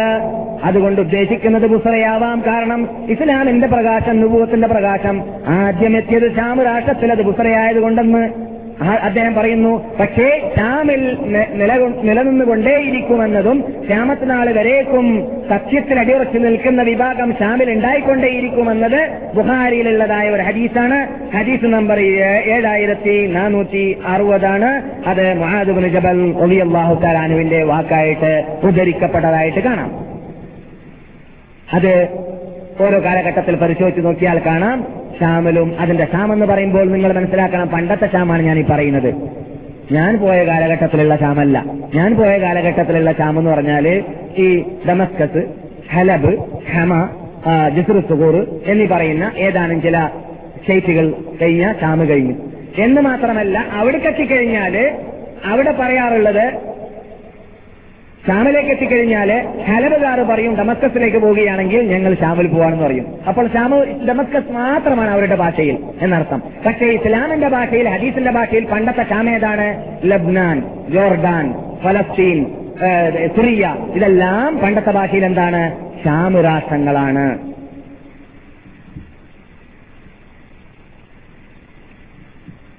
പിന്നെ അത്ഭുത ഉദിക്ക ഉദി അത്ഭുത അത്ഭുതോക്തി ഉണ്ടാ- ഉണ്ടാക്കുന്ന ചില സംഭവങ്ങൾ വൈഫായതായ ശേഷികെട്ടതായ ഹദീസുകളിലൂടെ കാണുന്നു. അത് എന്തിനാണ് ഞാൻ പറയുന്നത്? അത് അങ്ങനെയാണെന്ന് മനസ്സിലാക്കാൻ വേണ്ടി തന്നെ. അതിൽപ്പെട്ടതാണ് ഒരു ജൂതൻ മക്കയിൽ നബി സല്ലല്ലാഹു അലൈ വസ്ലം തങ്ങൾ ജനിക്കപ്പെട്ട ദിവസത്തിൽ പറഞ്ഞു പോലോ ഇന്നത്തെ ദിവസത്തിൽ അറബികളെ നിങ്ങളുടെ നാട്ടിൽ ഒരു നബി ജനിച്ചിട്ടുണ്ട് എന്ന് പറഞ്ഞുവെന്നും അദ്ദേഹത്തിന്റെ കത്തിപ്പിൽ തോളിലെന്തുണ്ട്?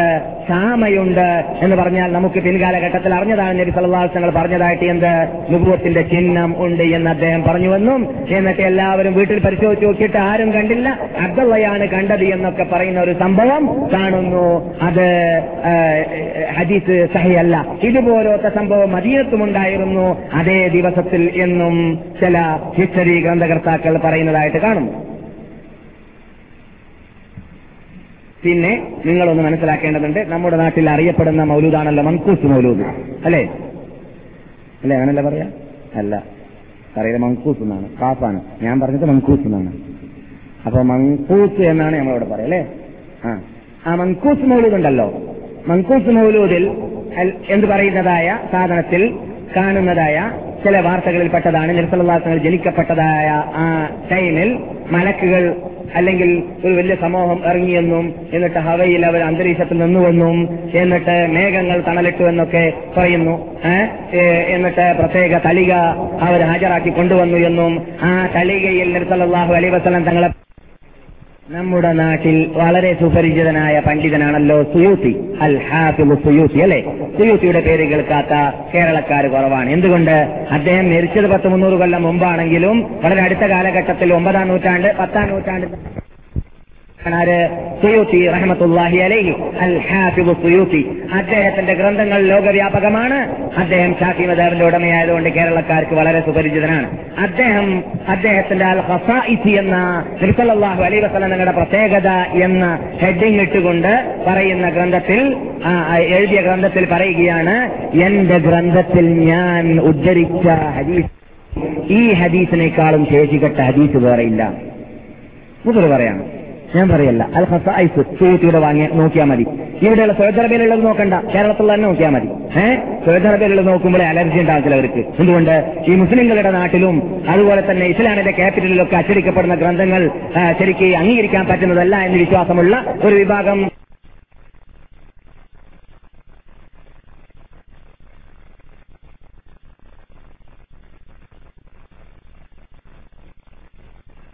ഈ കഥ. അപ്പോൾ എന്ത് എന്തിനാണ് ഞാൻ ഈ പറയുന്നത്? ഈ കഥ ശരിയല്ല എന്ന് പറയുമ്പോൾ റസൂലാണ് താഴ്ത്തൽ വരുന്നില്ല. റസൂലുള്ളാനെ ബഹുമാനിക്കാൻ നമുക്ക് എന്തിനാ കഥകളുടെ ആവശ്യം? സൂര്യൻ ഉദിച്ചാൽ എന്ന് പറയേണ്ട ആവശ്യമുണ്ടോ? ഉണ്ടോ? ഇല്ല എന്തുകൊണ്ട്? ആ സൂര്യ സൂര്യന്റെ വെളിച്ചം വീട്ടിന്റെ അകത്തിന്റെ അകത്തിന്റെ അകത്തേക്ക് എത്തുന്നുണ്ട്. ഇല്ലേ?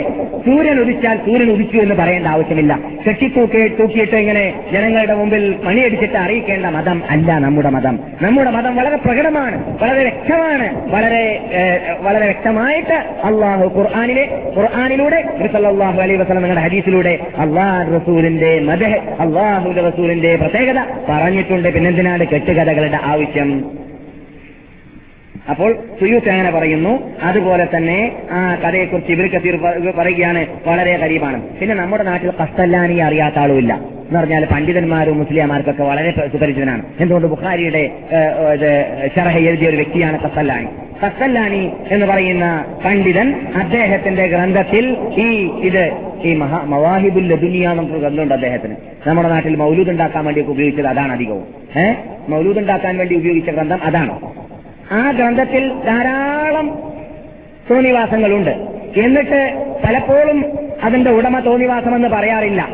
അങ്ങനെയുള്ള ആൾ പോലും കസല്ലാനി വരേക്കും നിങ്ങൾ ഈ കേട്ട കഥയുണ്ടല്ലോ എന്ത് റസൂൽ ജനിക്കപ്പെട്ട ഉടനെ പാത്രം വന്നു മലക്കൾ വന്നു പാത്രത്തിൽ നെലിയെ കൊണ്ടുപോയി കുളിക്കപ്പ് കുളിപ്പിക്കപ്പെട്ടു അത്ര ഊഷപ്പെട്ടു മറ്റേ മറിച്ചെന്നൊക്കെ പറയുന്ന നീണ്ട കഥയാണ് എന്തുകൊണ്ട് ഞാൻ വിശദീകരിക്കുന്നില്ല? മൻകൂസ് മൂലത്തിലുള്ള ഒരു ഹരീസ് കംപ്ലീറ്റ് അതന്നെയാണ്.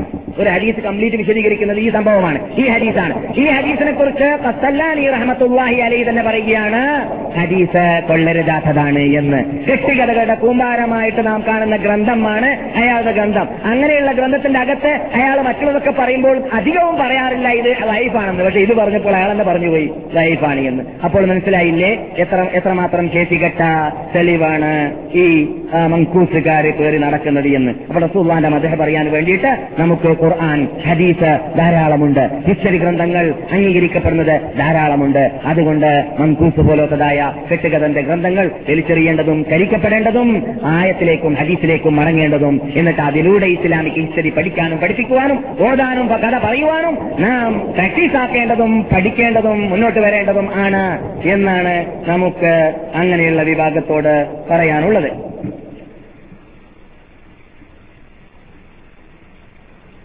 എന്നാൽ വേറെ ചില ഹദീസുകളിൽ കാണുന്നു അത് ആ ഹദീസിൽ നിർത്തലാഹു അലൈ വസല്ലം തങ്ങൾ ജനിക്കപ്പെട്ട ദിവസത്തിൽ അവരുടെ രണ്ട് മുൻകൈ ഭൂമിയിലേക്ക് കുത്തിയും കൊണ്ടും മുട്ട് ഭൂമിയിലേക്ക് കുത്തിയും കൊണ്ടും ആകാശത്തിലേക്ക് കണ്ണ് പൊക്കിയും കൊണ്ടാണ് നിർത്തലാഹു അലൈ വസല്ലം തങ്ങൾ ജനിക്കപ്പെട്ടത് എന്ന് വേറെ ഹദീസുകളിൽ കാണുന്നു.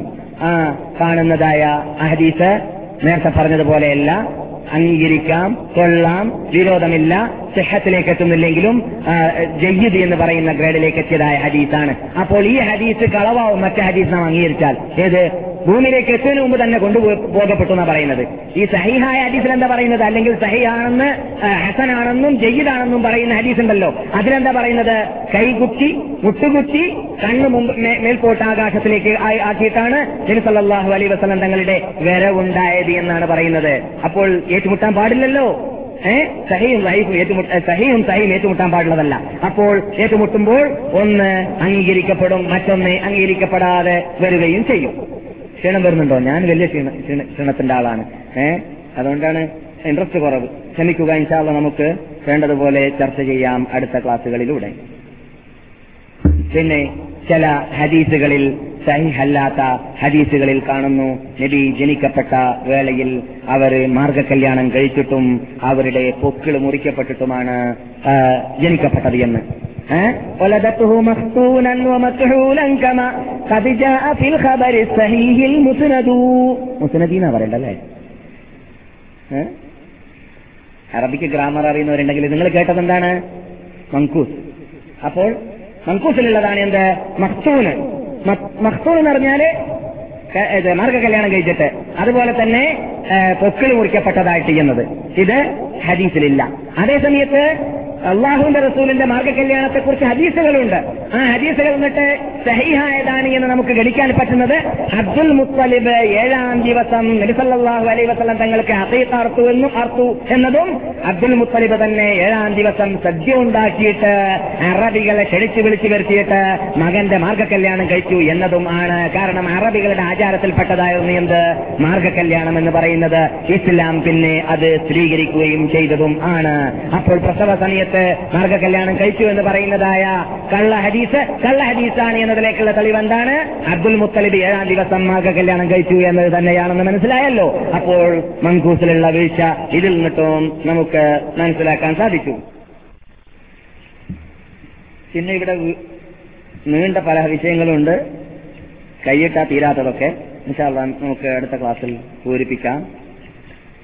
ഇത് ഞാൻ ഇതിനു മുമ്പ് പറഞ്ഞതാണ്. ഹറായത്തിയുടെ ഒരു ഗ്രന്ഥം. ഹറായത്തി എന്ന് പറഞ്ഞാൽ ഹിജ്റ മുന്നൂറ്റി ഇരുപത്തിയേഴിൽ മരിച്ചതായ ഒരു ഇമാമാണ്. അദ്ദേഹത്തിന്റെ ഗ്രന്ഥത്തിൽ നിന്നിട്ടാണ് അദ്ദേഹത്തിന് ശേഷം ജീവിച്ച ഹാസിബുബിൻ അസാക്കിർ അദ്ദേഹത്തിന്റെ എൺപതോളം ബാല്യം അച്ചടിച്ചാൽ വരുമെന്ന് നാം പറഞ്ഞതായ താരീഖ് അദ്ദേഹത്തിന്റെ താരീഖിന് അസാഖിറിലും അതിനുശേഷം അവർ അഞ്ചാം നൂറ്റാണ്ട് അവസാനത്തിൽ ജീവിച്ച ആളാണ്. അതിനുശേഷം ഇബിൻ കസീർ റഹ്മത്തുല്ലാഹി അലൈഹി അദ്ദേഹത്തിന്റെ വിദായിലും നിഹായിലുമെല്ലാം കോട്ട് ചെയ്തത് ഈ ഗ്രന്ഥത്തിൽ നിന്നിട്ടാണ് അതേ സമയത്ത് അവർ കോട്ട് ചെയ്ത ഗ്രന്ഥത്തിൽ നിന്നിട്ടാണ് മങ്കൂസുകാരൻ കോട്ട് ചെയ്തത്. ഇതിൽ നിന്നല്ല ഇത് അച്ചടിക്കപ്പെടാത്ത ഗ്രന്ഥമായിട്ടാണ് ഈ അടുത്ത വർഷം വരേക്കും ഉണ്ടായിരുന്നത്. ഇപ്പോൾ അടുത്താണ് ഇത് അച്ചടിക്കപ്പെട്ടത്. അടുത്ത കാലഘട്ടങ്ങളിൽ അച്ചടിക്കപ്പെട്ടതാണ്. അച്ചടിക്കപ്പെടാതെ എഴുത്ത് ഗ്രന്ഥ കയ്യെഴുത്ത് ഗ്രന്ഥമായിട്ടായിരുന്നു ഇത് ലൈബ്രറികളിൽ മുസ്ലിങ്ങൾ സൂക്ഷിച്ചു വന്നിരുന്നത്. പുസ്തകമായി പുറത്തിറങ്ങിയിട്ടില്ല.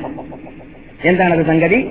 അത് നബി അലൈ വസല്ലം തങ്ങളുടെ ജനന ദിവസത്തിൽ മക്കയിലുള്ളതായ ബിംബങ്ങളെല്ലാം തകർന്നു എന്ന് പറഞ്ഞ വാർത്ത. മസ്ജിദുൽ ഹറാമിന്റെ അകത്ത് മക്കയുടെ അകത്ത് ബിംബങ്ങൾ ഉണ്ടായിട്ടുണ്ടല്ലോ. അതെല്ലാം തകർന്നു എന്നും അവരെ ആരാധിക്കാൻ വേണ്ടി ആ ബിംബങ്ങളെ ആരാധിക്കാൻ വേണ്ടി വന്നതായ ആരാധകന്മാർ അവരുടെ മുമ്പിൽ നിന്നിട്ട് അവർ പരിഭ്രമിച്ചു പോവുകയും ചെയ്തു എന്നതും നീണ്ട സംഭവമാണ്. ആ സന്ദർഭത്തിൽ അവരെല്ലാം അവിടെ നിന്ന് എന്താണിത്? തലമു തലകുത്തി വീഴുന്നതെന്ന് അവർ ചോദിച്ചുകൊണ്ട് ഓരോ ബിംബത്തെയും വീഴുമ്പോഴെല്ലാം പൊക്കി നിർത്തും വീഴുമ്പോഴെല്ലാം പൊക്കി നിർത്തും. എത്ര പൊക്കി നിർത്തിയാലും നിൽക്കുകയില്ല. അങ്ങനെ കണ്ടപ്പോൾ അവസാനം അവർക്ക് എന്താണ് ഇതിന്റെ പിന്നിലുള്ള രഹസ്യമെന്ന് അറിയാത്തത് കൊണ്ട് അവർ പരിഭ്രമിച്ചിരിക്കുന്ന വേളയിലായിരുന്നു. അവിടെ നിന്ന് അശരീരി കേട്ടത് ആളില്ലാ ശബ്ദം. ആളില്ലാ ശബ്ദം കേട്ടു എന്നാണ്. ആ ആളില്ലാ ശബ്ദമായിരുന്നു അയാസാനമൽ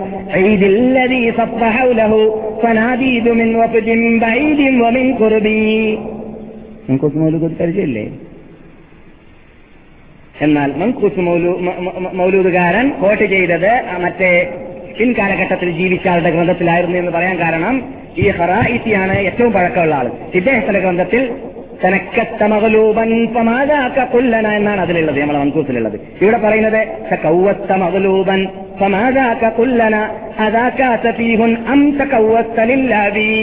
അപ്പോൾ നമ്മുടെ മങ്കൂസിലുള്ള പദ്യത്തിന്റെ ഉള്ളടക്കം തന്നെയാണെങ്കിലും വേഴ്സുകളിൽ വ്യത്യാസമുണ്ട് ഇതിലുള്ളത്. ചുരുക്കത്തിൽ മങ്കൂസിലുള്ള അയാസനമുണ്ടല്ലോ ആ അയാസനം എന്ന പേരിൽ അറിയപ്പെടുന്ന പദ്യം അശരീരിയാണ് അഥവാ ആളെ കണ്ടിട്ടില്ല ജിന്നുകളുടെ ശബ്ദങ്ങളായിരുന്നു എന്നൊക്കെയാണ് ഈ കഥ. പക്ഷേ ഈ കഥ ഇമാമിനെ നമ്മൾ ആക്ഷേപിക്കുന്നല്ല കേട്ടോ. ഇമാമിന്റെ ഉത്തരവാദിത്തപ്പെട്ടത് എന്താണ് ലോകത്തിൽ മുസ്ലിങ്ങളിലേക്ക് ചേർത്ത് പറയുന്നതെല്ലാം. പുസ്തകത്തിൽ ഉൾക്കൊള്ളിച്ചിട്ട് അത് കെട്ടുകഥയാണ് എന്നത് മുസ്ലിം ലോകത്തിന് മനസ്സിലാക്കി കൊടുക്കുക. അതാരുടെ ചുമതലയാണ്? ഇമാമിങ്ങളുടെ ചുമതലയാണ്. ഇല്ലെങ്കിലോ ഇങ്ങനെ നാഥനില്ലാത്ത നായപ്പട പോലെ ഇങ്ങനെ എല്ലാവരും പറഞ്ഞു വരാണ് എല്ലാവരും കേട്ടുവരാണ് എല്ലാവരും നടപ്പാക്കി വരാണ്. അത് ഇസ്ലാമിന്റെ ചടങ്ങായിട്ടോ ഇസ്ലാമിന്റെ ആചാരമായിട്ടോ മനസ്സിലാക്കേണ്ടി വരും പിന്നെ. അതിൽ നിന്നിട്ട് രക്ഷ നൽകാൻ വേണ്ടിയിട്ട് ഇമാം ഖറായിത്തി ഇങ്ങനെയുള്ള കെട്ടുകഥകളെ ഇത് ഉൾക്കൊള്ളിച്ചിട്ട് ഇത് റിപ്പോർട്ട് ചെയ്തവൻ ചെയ്തതായ ആൾക്കാരിൽ ഈ അയാസാനമൽ ഈലില്ലദീ എന്ന ആ പദ്യത്തിന്റെ പിന്നിലുള്ള ഹിസ്റ്ററിയെ റിപ്പോർട്ട് ചെയ്തതായ മൂന്ന് വിഭാ മൂന്നാൾക്കാർ പടുക്കള്ളന്മാരാണ്. അവർക്ക് കള പറയാനല്ലാതെ സത്യം പറയാൻ അറിയുകയില്ല എന്നാണ്. ആ ഹദീസിന്റെ റിപ്പോർട്ടകന്മാരെ ഹിസ്റ്ററി പഠിച്ചിട്ട് അവർക്ക് നിരൂപണം നൽകാൻ കഴിവുള്ള വിഭാഗം ഇവിടെ സ്ഥിരീകരിച്ചു പോയിട്ടുള്ളത്. അപ്പോൾ നമുക്ക് മനസ്സിലാക്കാൻ സാധിച്ചു മൻകൂസിലുള്ള പലതും എന്താണ്? കെട്ടുകഥയാണ് എന്നത്. ഞാനിത് പറയുമ്പോൾ കഴിഞ്ഞ അറബിയ ലോല മാസത്തിൽ പറഞ്ഞതുപോലെ തന്നെ വീണ്ടും മടക്കി പറയുകയാണ്. ഇത് നമ്മുടെ വിഷയത്തോട് ബന്ധിച്ചതുകൊണ്ട് പറയേണ്ടി വന്നതാണ്. നബിയുടെ ജന്മത്തോട് ബന്ധിക്കുന്ന കാര്യങ്ങളാണല്ലോ ഇത്. അതുകൊണ്ട് നാം പറഞ്ഞത് അല്ല അത് ശരിയല്ല എന്ന് ആർക്കെങ്കിലും തെളിവ് സഹിതം പറയാനുള്ളതായ വിജ്ഞാനിക കൽപ്പോ കഴിവോ ഉണ്ടെങ്കിൽ നമുക്ക് ഏതാണ് സത്യമെന്ന് മനസ്സിലാക്കി തരാൻ ആ മങ്കൂസാണ് സത്യമെന്ന് മനസ്സിലാക്കി തരാൻ മുന്നോട്ട് വരട്ടെ. നാം അത് തെളിവിന്റെ സഹിതമാണ് മുന്നോട്ട് വരുന്നതെങ്കിൽ നാം കണ്ണടച്ച് അംഗീകരിക്കാൻ തയ്യാറാണ്. പിന്നെ ഇവിടെ ശേഷിക്കുന്ന വലിയൊരു വിഷയമാണത്. ഞാൻ ഷോർട്ടാക്കി പറഞ്ഞു കളയാം. അതെന്താണ്? നബിസല്ലാഹു അലൈഹി മങ്കൂസിന്റെ തുടക്കത്തിൽ കാണുന്നു. നബിസല്ലാഹു സല്ലല്ലാഹു വസ്ലം നബി ജനി- ജനി- ജനിക്കപ്പെട്ടല്ലോ. നബിയെ ശിക്ഷിക്കപ്പെട്ടത് പ്രകാശത്തിലാണ് എന്ന് മങ്കൂസിന്റെ തുടക്കത്തിലുണ്ട്. അല്ലേ? മങ്കൂസിലൊക്കെ ഉള്ളത് എല്ലാ മൗലൂദിലും മിക്ക മൗലൂദിലും കാണാം. നബിയെ ശിക്ഷിക്കപ്പെട്ടത് പ്രകാശത്തിലാണ് എന്നത്. ദമ്മാമിൽ ഞാൻ കഴിഞ്ഞ പ്രാവശ്യം പോയപ്പോൾ അവിടെ നിന്ന് ചോദിക്കപ്പെട്ടു ഈ സംശയം. നദിയെ ശിക്ഷിക്കപ്പെട്ടത് അങ്ങനെയാണെന്ന് പറയപ്പെടുന്നുണ്ടല്ലോ പ്രകാശത്തിൽ നിന്നിട്ടാണ് എന്ന് പറയപ്പെടുന്നുണ്ടല്ലോ. ഈ ചോദ്യം നിങ്ങളോടും ചോദിക്കപ്പെട്ടേക്കാൻ സാധ്യതയുണ്ട്. ഇതിന് മറുപടിയൊക്കെ വളരെ വിശദീകരിച്ച് പറയേണ്ടതാണെങ്കിലും നിങ്ങൾ ഒരു കാര്യം മനസ്സിലാക്കുക. ഇസ്ലാമിൽ കരിഞ്ചന്ത ഉണ്ടാക്കാൻ വേണ്ടി മുന്നോട്ട് വന്നവർ ഒന്നാം നൂറ്റാണ്ടിൽ തന്നെ ഉടലെടുത്തതാണ്. അതിൽ ഏറ്റവും വലിയൊരു വിഭാഗമാരാണ് ഷിയാക്കളാണ്. അതിൽ ഏറ്റവും വലിയൊരു വിഭാഗമാരാണ് ഷിയാക്കളാണ്. അപ്പോൾ ഈ കരിഞ്ചന്ത വരുന്നത് ഏത് ഭാഗത്തിൽ നിന്നാണ് എന്ന് മനസ്സിലാക്കാതെ മൗലൂദോതി റാത്തിബോധി നടന്നാലൊന്നും ദീനാവുകയില്ല എന്നത് അത്തരം വിഭാഗം മനസ്സിലാക്കേണ്ടതുണ്ട്. അതുകൊണ്ട് നിർസലാഹു അലൈ വസല്ലം തങ്ങളെ ബഹുമാനിക്കാൻ ആദരിക്കാൻ കഥയുണ്ടാക്കിയിട്ട് അവസാനം ഖുർആാനോട് ഏറ്റു- ഏറ്റുമുട്ടാൻ പാടുണ്ടോ? ഖുർആൻ അള്ളാഹു സുബാനു തല ആദ്യമായിട്ട് സൃഷ്ടിച്ചെന്താണ് എങ്ങനെയാണ് അള്ളാഹു സൃഷ്ടി ആരംഭിച്ചത് എന്നൊക്കെ പറയുന്നുണ്ട്. അക്കൂട്ടത്തിൽ ഈ ഹദീസിൽ എന്താണുള്ളത്? സല്ലല്ലാഹു അലൈഹി വസല്ലം തങ്ങളുടെ പ്രകാശത്തെ ആദ്യം സൃഷ്ടിച്ചു പിന്നെ ആ പ്രകാശത്തിൽ നിന്നിട്ട് വന്നതാണ് ആകാശം ഭൂമി അർഷ് കുറിച്ച് ലോഹെ കലമ എന്നൊക്കെയാണ്. അപ്പോൾ അള്ളാൻ റസൂലാകുന്ന പ്രകാശത്തിൽ നിന്നിട്ട് ലോകത്തിലുള്ള ചരാചരങ്ങളെല്ലാം ഉണ്ടായി എന്നാണ് ഹദീസിലുള്ളത്. അതേസമയത്ത് അള്ള ഖുർആാനിൽ പറയുന്നത് അങ്ങനെയല്ല. അള്ളാഹു സുബാന ഉത്തല കലമിനെയും അർഷിനെയും ആണ് ആദ്യം സൃഷ്ടിച്ചിട്ടുള്ളത് എന്ന് സഹീഹായ ഹദീസിൽ നബിയുന മുഹമ്മദ് സല്ലാഹു അലൈഹി വസ്ലം നിങ്ങൾ പറയുന്നതായിട്ട് കാണാം. അതുപോലെ തന്നെ ഖുർആൻ അള്ളാഹു സുബാനു തല പലയിടത്തും ഭൂമിയെ സൃഷ്ടിച്ചതിനെ കുറിച്ചും ആകാശത്തെ സൃഷ്ടിച്ചതിനെ കുറിച്ചൊക്കെ പറഞ്ഞിട്ടുണ്ട്.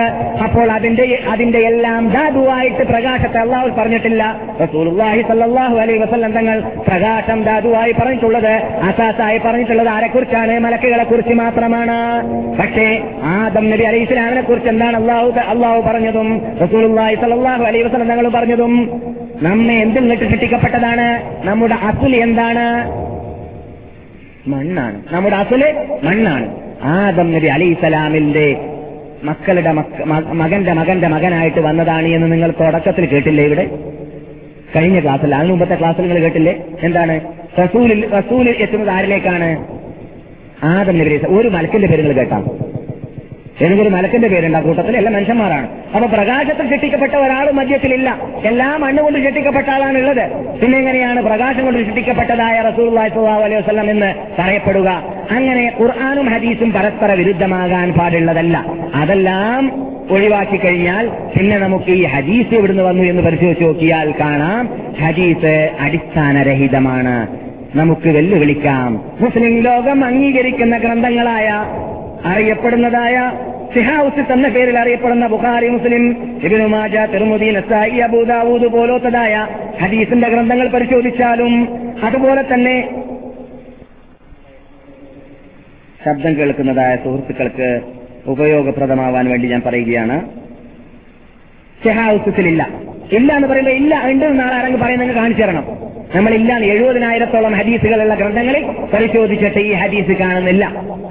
കാരണം കമ്പ്യൂട്ടർ എന്ന് ചോദിച്ചാൽ പെട്ടെന്ന് പറയുണ്ടോ ഇല്ലേന്ന് ഇനി കമ്പ്യൂട്ടർ എന്താ യന്ത്രമല്ലേ? മനുഷ്യനെ പോലെ പഴക്കുന്ന പഴക്കാത്ത മനുഷ്യനേക്കാളും പെട്ടെന്ന് പഴച്ചു പോകാനൊക്കെ സാധ്യതയുള്ളതാണ് കമ്പ്യൂട്ടർ എന്നൊക്കെ പറഞ്ഞിട്ട് അവഗണിച്ച് സംസാരിക്കുന്നവരെയും കാണാം. എന്നാ വേണ്ട നീ പുസ്തകം തന്നെ മറിച്ച് നോക്കുക ഒരു ഹദീസ് ഏതെങ്കിലും ഒരു സബ്ജക്റ്റുള്ള ഹദീസ് പറയുന്ന സ്ഥലം ഏതാണെന്ന് മനസ്സിലാക്കാൻ പറ്റൂലേ? ഒരു പണ്ഡിതനാണെങ്കിൽ ഏഹ് എഴുപതിനായിരം ഹദീസ് നോക്കേണ്ട ആവശ്യമില്ല ഒരു ഹദീസ് പരിശോധിക്കാൻ. പിന്നെയോ ഒരു ഹദീസിന്റെ ഉള്ളടക്കം മനസ്സിലാക്കുക. ആ ഉള്ളടക്ക നമസ്കാരമാണെങ്കിൽ എവിടെ അന്വേഷിക്കേണ്ടത്?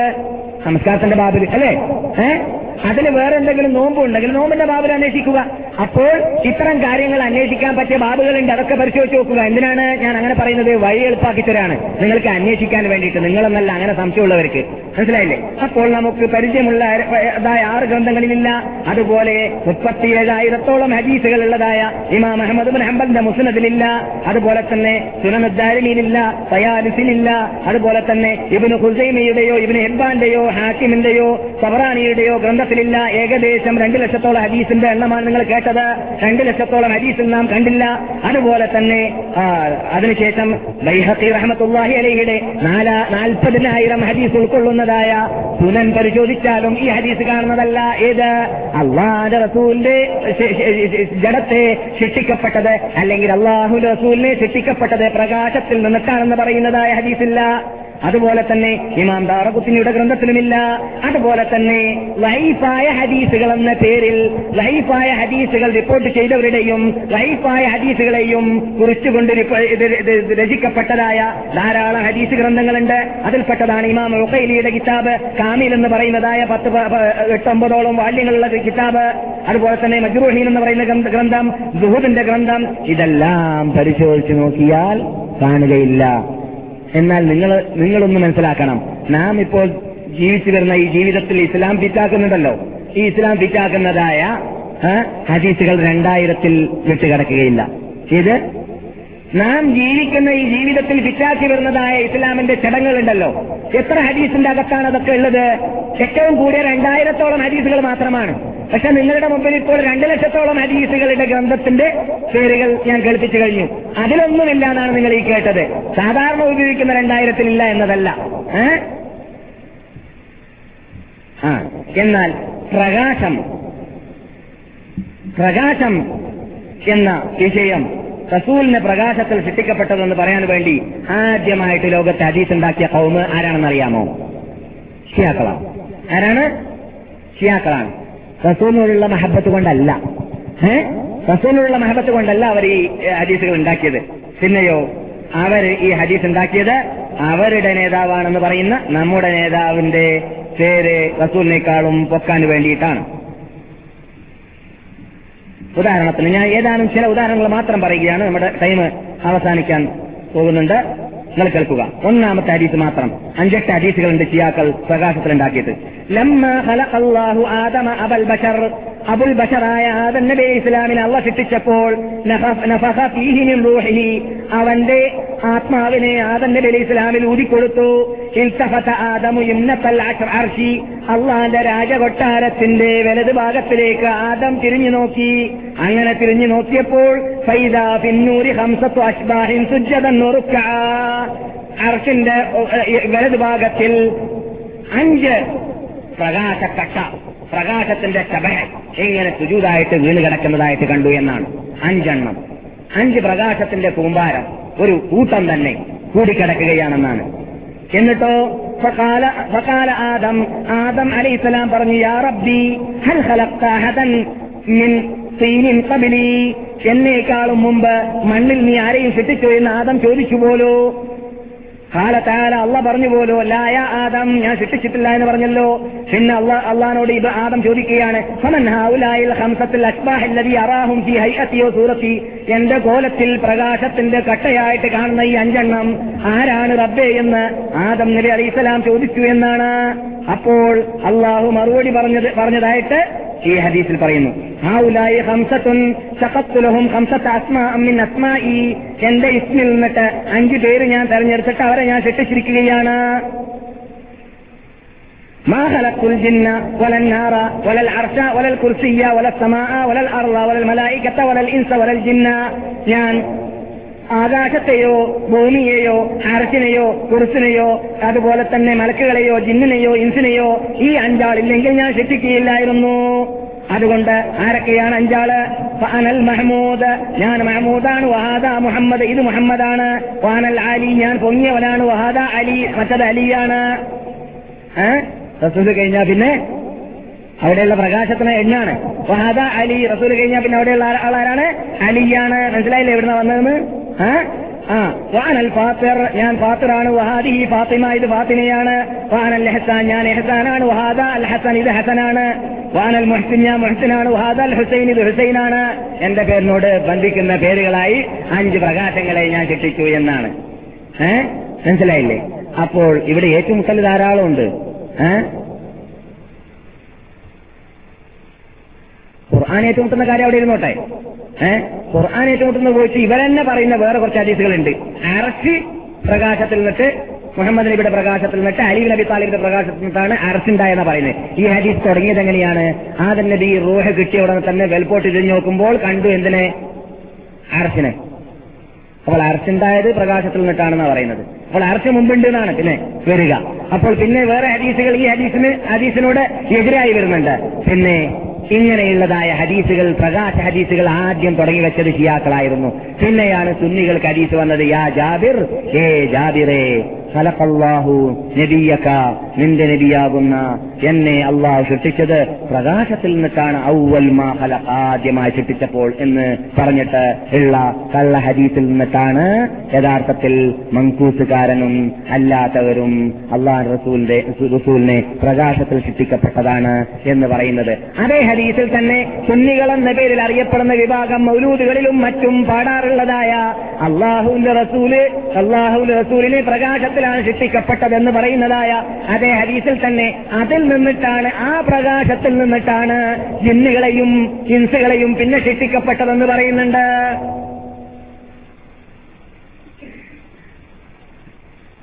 ഖലഖൽ ഇൻസാന അല്ലേ? ഫൈദാ ഹുവ ഖതീമുൻ മുബീൻ അല്ലാഹ് എന്താ പറയുന്നത് ഖലഖൽ ഇൻസാന മിൻ നുത്ഫ അത് ഭൂമിയിലേക്ക് എത്തുന്ന വേളയിൽ നുത്ഫത്തിൽ നിന്നിട്ടാണ് ഖലഖൽ ഇൻസാ വഖലഖൽ ജാന്ന മിൻ മാരിജിൻ മിൻ നാർ ഖലഖൽ ഇൻസാന മിൻ സൽസാലിൻ കൽ ഫഖാർ അല്ലേ വഖലഖൽ ജാന്ന മിൻ മാരിജിൻ അപ്പോൾ മനുഷ്യനെ സൃഷ്ടിച്ചത് ഓടുപോലോത്തതായ കൊട്ടിയ തട്ടിയ ശബ്ദമുണ്ടാകുന്നതായ മണ്ണ് കളിമണ്ണ്.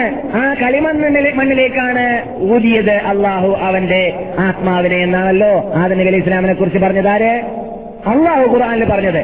എന്നിട്ട് ആദം അലൈഹി ഇസ്ലാമിനെ പറഞ്ഞ ശേഷം പിന്നെ പറയുകയാണ് ജിന്നിനെ ശിക്ഷിച്ചത് എന്തിൽ നിന്നിട്ടാണ്? നിന്നിട്ട്. ആരാ പറയുന്നത്?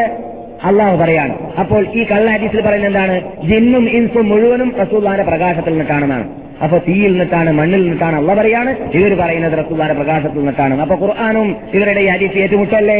നമ്മളെന്താ സ്വീകരിക്കേണ്ടത്? ഖുർആൻ സ്വീകരിക്കണം. അപ്പോൾ ഇത് റസൂദാന താഴ്ത്തലാണോ അല്ല റസൂലുള്ളാഹി സല്ലാഹു അലൈ വസ്ലം തങ്ങളുടെ പ്രത്യേകത ഖുർആൻ അള്ളാഹു പറഞ്ഞതും ഹദീസിൽ നബി തന്നെ സ്വന്തം പറഞ്ഞതും ആദം. ഞാൻ ആദമിന്റെ സന്തതികളുടെ നേതാവാണ് വലാ അഭിമാനം പറയുന്നതല്ല. സ്വർഗത്തിൽ ആദ്യം പ്രവേശിക്കുന്നവൻ ഞാനാണ് അഭിമാനം പറയുന്നതല്ല. സ്വർഗത്തിന്റെ വട്ടക്കണ്ണി ആദ്യമായിട്ട് മുട്ടുന്ന ആളും ചലിപ്പിക്കുന്ന ആളും ഞാനാണ് അഭിമാനം പറയുന്നതല്ല. നബിയുന മുഹമ്മദും സല്ലാഹു അലൈഹി വസല്ലം തങ്ങൾ പറയുന്നു അതുപോലെ തന്നെ ലോകം ആസകലം നിശബ്ദത പാലിക്കുന്നതായ പരലോകമാകുന്ന മഹ്സറാ വൻസഭയിൽ വെച്ചിട്ട് ആർക്കും സംസാരിക്കാനുള്ളതായ ഓർഡർ ഇല്ലാത്ത അനുവാദമില്ലാത്ത കാലഘട്ടത്തിൽ എല്ലാവരും ലാത്തസ്മോ ഇല്ല ഹംസ നിശ്ചലമല്ലാത്ത ഒന്നും തന്നെ നീ ശ്രദ്ധിക്കാത്ത നിനക്ക് കേൾക്കാൻ സാധിക്കാത്ത ആദം മുതൽ അന്ത്യം വരെ യോമയക്കൂലു ആദമുന്നോ അമ്പിയ നഫ്സി നഫ്സി നഫ്സിയ. യൗമയക്കൂലു ഖൈറു ഖൽഖില്ലാഹിയ ഉമ്മത്തിയ കൗമിയ എന്ന് നമ്മൾ പണ്ടേ പണ്ടേ പാട്ട് പാടിയിട്ടുണ്ടല്ലോ. ലോകം മുഴുവനും ആദം മുതൽ അന്ത്യം വരെയുള്ളതായ ജനങ്ങൾ മുഴുവനും നസ്തി എന്ന് പറയുന്നതായ രംഗം. അതേ സമയത്ത് നബിഗുന മുഹമ്മദ് സല്ലാഹു അലൈ വസല്ലം തങ്ങൾ അവിടെ പറയൽ എന്തായിരിക്കും? സഫാറ്റിനുള്ള അധികാരം തരണം. എന്റെ ഉമ്മത്തികളെ രക്ഷിക്കണം. അതുപോലെ തന്നെ രക്ഷിക്ക രക്ഷിക്കപ്പെടാൻ അർഹതയുള്ളതായ സഫാറ്റിന്റെ ആ അധികാരമുള്ള അവകാശമുള്ളവരെ രക്ഷിക്കണമെന്ന്. അള്ളാഹു സുബാനോ തല ഖുർആാനിൽ സ്ഥാപിച്ചിട്ടില്ലേ? എന്തിനിടോ ഇല്ലാത്തത് പറഞ്ഞിട്ട് റസൂലുള്ളാഹി അലൈ വസല്ലം തങ്ങളെ പൊക്കാൻ നടക്കുന്നതും അതിലൂടെ ഞാൻ നന്മയാണ് ഉദ്ദേശിക്കുന്നതെന്നും ഈ മങ്കൂസ് പോലോത്തതായ അട്ടി പറഞ്ഞ മൗലൂദുകാർ ഉദ്ദേശിക്കുന്നതെന്ന് നമുക്ക് ചോദിക്കാം അള്ളാഹു സുബ്ഹാനഹു തല ഖുർആനിൽ വിശുദ്ധ ഫുർഖാൻ അലീമിൽ തന്നെ പലയിടങ്ങളിലും റസൂലുള്ളാഹി സ്വല്ലല്ലാഹു അലൈഹി വസല്ലം തങ്ങളെ ബഹുമാനിച്ച് ആദരിച്ച് പറഞ്ഞ കൂട്ടത്തിൽപ്പെട്ടതാണ് സുബ്ഹാനല്ലദി അസ്റാ ബി അബ്ദിഹി എന്ന സൂറത്തിൽ അള്ളാഹു സുബ്ഹാനഹു തആല മിനൽ ലൈലി ഫതഹജ്ജദ് ബിഹി നാഫിലതൻ ലക അസാ അൻ യബ്അസക റബ്ബുക മഖാമൻ മഹ്മൂദാ ومن الليل فتهجد به نافلة لك നിങ്ങൾ രാത്രി തഹജ് നിസ്കരിക്കണം മുഹമ്മദ് നബിയെ കാരണം ലോകത്തിൽ ആരും എത്താത്ത ഗ്രേഡാകുന്ന മക്കാം മഹ്മൂദ് എന്ന ഗ്രേഡിലേക്ക് നിങ്ങളെ ഞാൻ പൊക്കാൻ തീരുമാനിച്ചിരിക്കുകയാണ്. പോരെ പിന്നെന്താ വേണ്ടത്? പ്രകാശത്തിന് ചുറ്റിക്കപ്പെട്ടു പോലും മറ്റ പോലും മറിച്ച പോലെ തലിക വന്നു പോലെ കഷ്ടിച്ചു പോലെ എന്തിനാടോ ഇത്?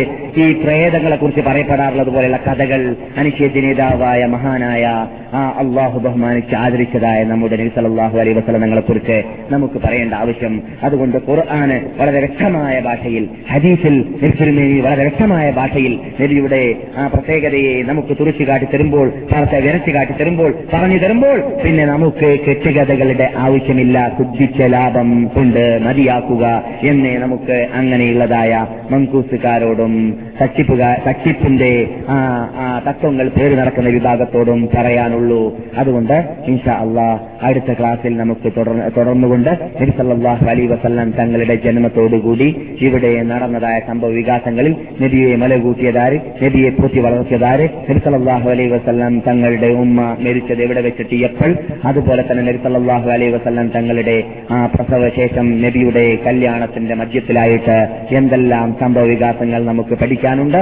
അതെല്ലാം നമുക്ക് ഇൻഷാ അള്ളാ അടുത്ത ക്ലാസ്സിൽ കേൾക്കുവാനും പറയുവാനും അതിൽ നിന്നിട്ട് പഠിക്കേണ്ട പാഠങ്ങൾ ഉൾക്കൊണ്ട് ജീവിക്കുവാനും നമ്മെ അള്ളാഹു അനുഗ്രഹിക്കുമാറാകട്ടെ.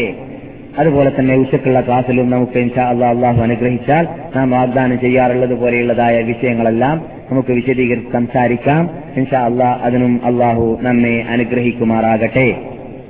നമ്മുടെ ക്ലാസ് മെമ്പർമാർ ശ്രദ്ധിക്കാൻ വേണ്ടിയിട്ട് ഞാൻ പലപ്പോഴും പറയാറുള്ളതാണ് എന്ത് മുഖങ്ങൾ പുതുകണം പഴയ മുഖ- മുഖങ്ങളോട് സ്നേഹമില്ലാത്തത് കൊണ്ടല്ല പഴയ മുഖങ്ങളെ എന്നെപ്പോലെ ഞാൻ കാണുകയാണ്. എന്നെപ്പോലെ ഞാൻ കാണുന്നെന്ന് പറഞ്ഞാൽ ഞാൻ എത്ര ചുമതലയുണ്ട് എന്ന് എന്നെക്കുറിച്ച് ഞാൻ മനസ്സിലാക്കുന്നു. അതുപോലെ നിങ്ങളെ ഞാൻ മനസ്സിലാക്കുന്നു. അപ്പോൾ സ്ഥിരമായിട്ട് വർഷങ്ങൾ ക്ലാസ് കേൾക്കുന്ന നിങ്ങൾ ഇവിടെ പ്രബോധകന്മാരായി ജീവിക്കേണ്ടവരാണ്. ഇവിടെ ഇങ്ങനെയുള്ളതായ സദസ്സുകളിൽ വരാനുള്ള ചാൻസ് കിട്ടാത്തവർക്ക് അതിനുള്ളതായ ചാൻസ് ഉണ്ടാക്കി കൊടുക്കാൻ വേണ്ടി പാടുപെടേണ്ടതും പരിശ്രമിക്കേണ്ടതും ആണ്. നാം എന്ത് ചെയ്തു എന്ന ചോദ്യം പലപ്പോഴും ഞാൻ എല്ലാവരോടും ചോദിക്കാറുണ്ട്. ഞാൻ എന്ത് ചെയ്തു ഇതുവരെ ഇതുവരെ ക്ലാസ് കേട്ടതിന്റെ ശേഷം ദീനിന് വേണ്ടി നിസ്കരിച്ചു അത് നിനക്ക് വേണ്ടിയാണ്. മുമ്പ് പിടിച്ച് നിനക്ക് വേണ്ടിയാണ്. ഈ ദീനിന്റെ പുരോഗതിക്ക് വേണ്ടി നീ എന്ത് ചെയ്ത- ചെയ്തതോ എന്ന ചോദ്യം എന്നോട് നിങ്ങളോട് നമുക്ക് ചോദിക്കുകയാണെങ്കിൽ മറുപടി കിട്ടുകയില്ല പ്രയാസമാണ്. കാരണം നാം എന്തും ചെയ്യാത്തത് കൊണ്ട് തന്നെ എല്ലാം ചെയ്യൽ നമ്മുടെ പ്രശ്നത്തിന് വേണ്ടി തന്നെയാണ് നമ്മുടെ പള്ളക്ക് വേണ്ടി തന്നെയാണ്. അതുകൊണ്ട് നാം പലപ്പോഴും പറയാറുള്ളതാണ് നാം പലപ്പോഴും പറഞ്ഞതുമാണ്. അള്ളാഹു സുബാനോ തേല ഈ ഇത് ഭൗതിക നേട്ടങ്ങളെക്കുറിച്ച് സംസാരിക്കാറില്ല എന്നത്. ഞാൻ കഴിഞ്ഞ ക്ലാസ്സിൽ ലേഡീസ് ക്ലാസ്സിൽ പ്രത്യേകം ഇവിടെ ഉണർത്തിയതായ കാര്യമായിരുന്നു. അള്ളാഹു പറഞ്ഞതായ വാക്കുകൾ പരിശോധിച്ച് നോക്കിയാൽ